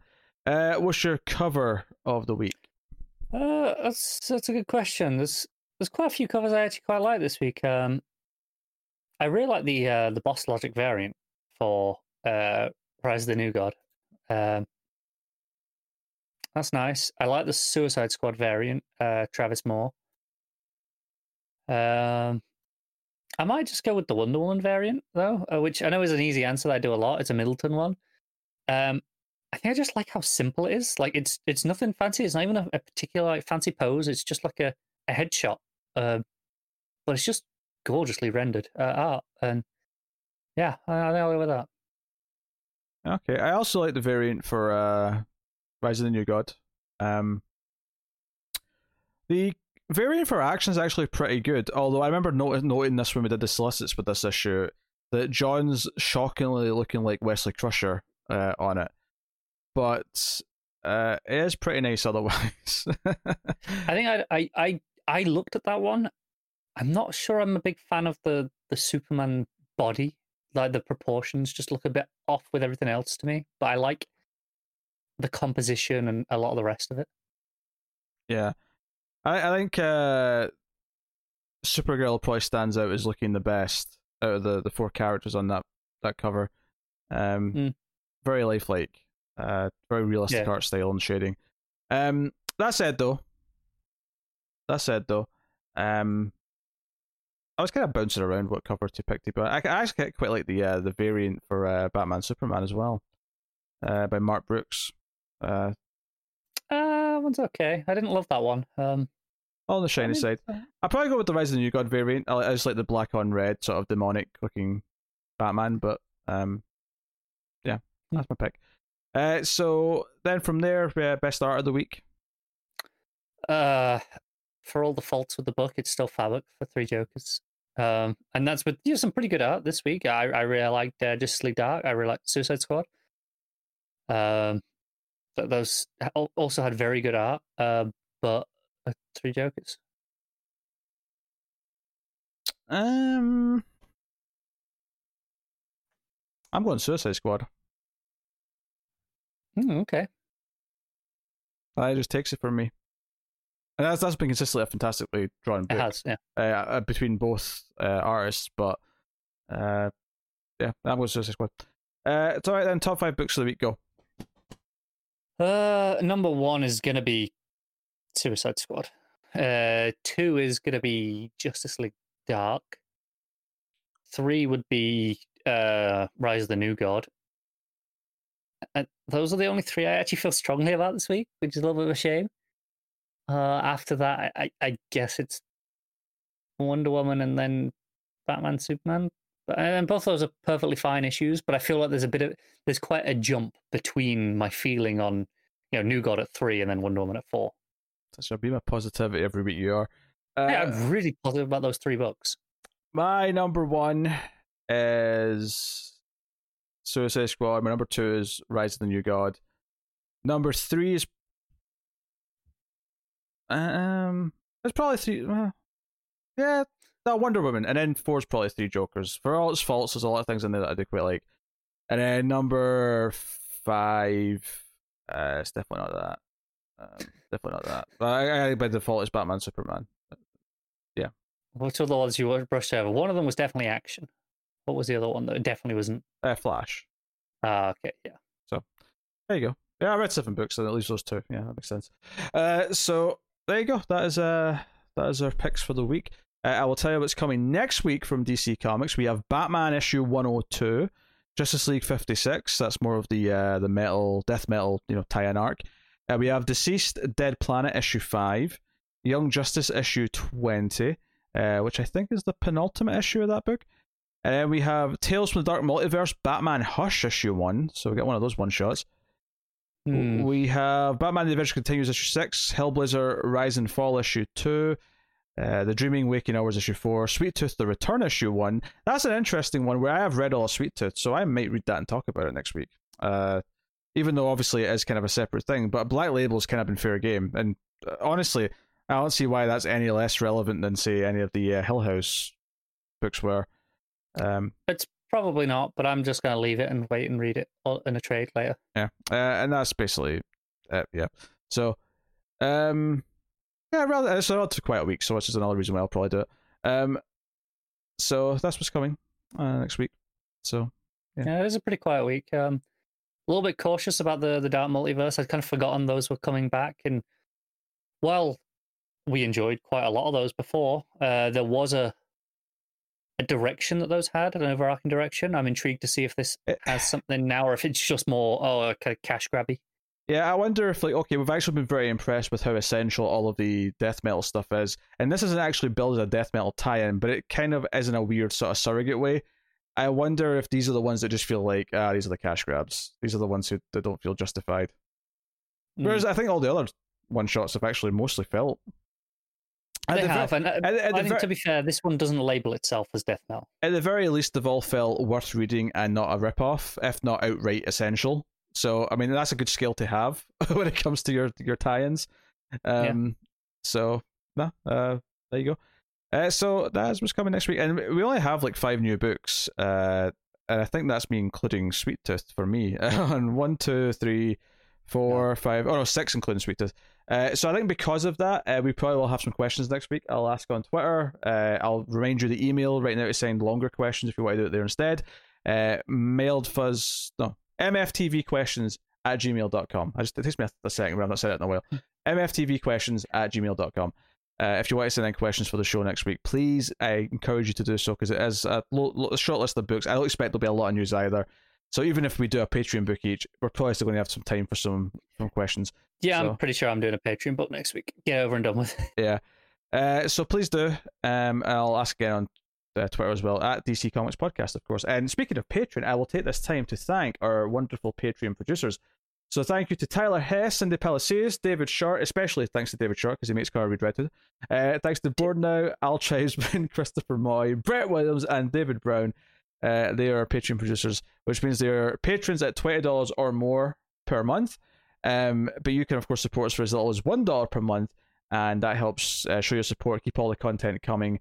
And worth mentioning that one dollar per month is actually more than what we would make if you watch every video we put out on it, Mail Fuzz TV, uh, the YouTube channel, which is you know tons of stuff that's not the comics podcast as well. Uh, so you know, a dollar's a lot. I never think it isn't, uh, and never feel like that's not enough. Uh, that said, though, if you can't afford anything, that is okay. Do not feel bad. Uh, hitting the like button on YouTube and commenting, all these things do help a lot with the YouTube algorithm and help us find more audience members. As does, of course, rating the podcast on Apple Podcasts or wherever you get your podcast from, giving us five stars and a review. All these things help spread the show, spread engagement, and drive more people uh, to us.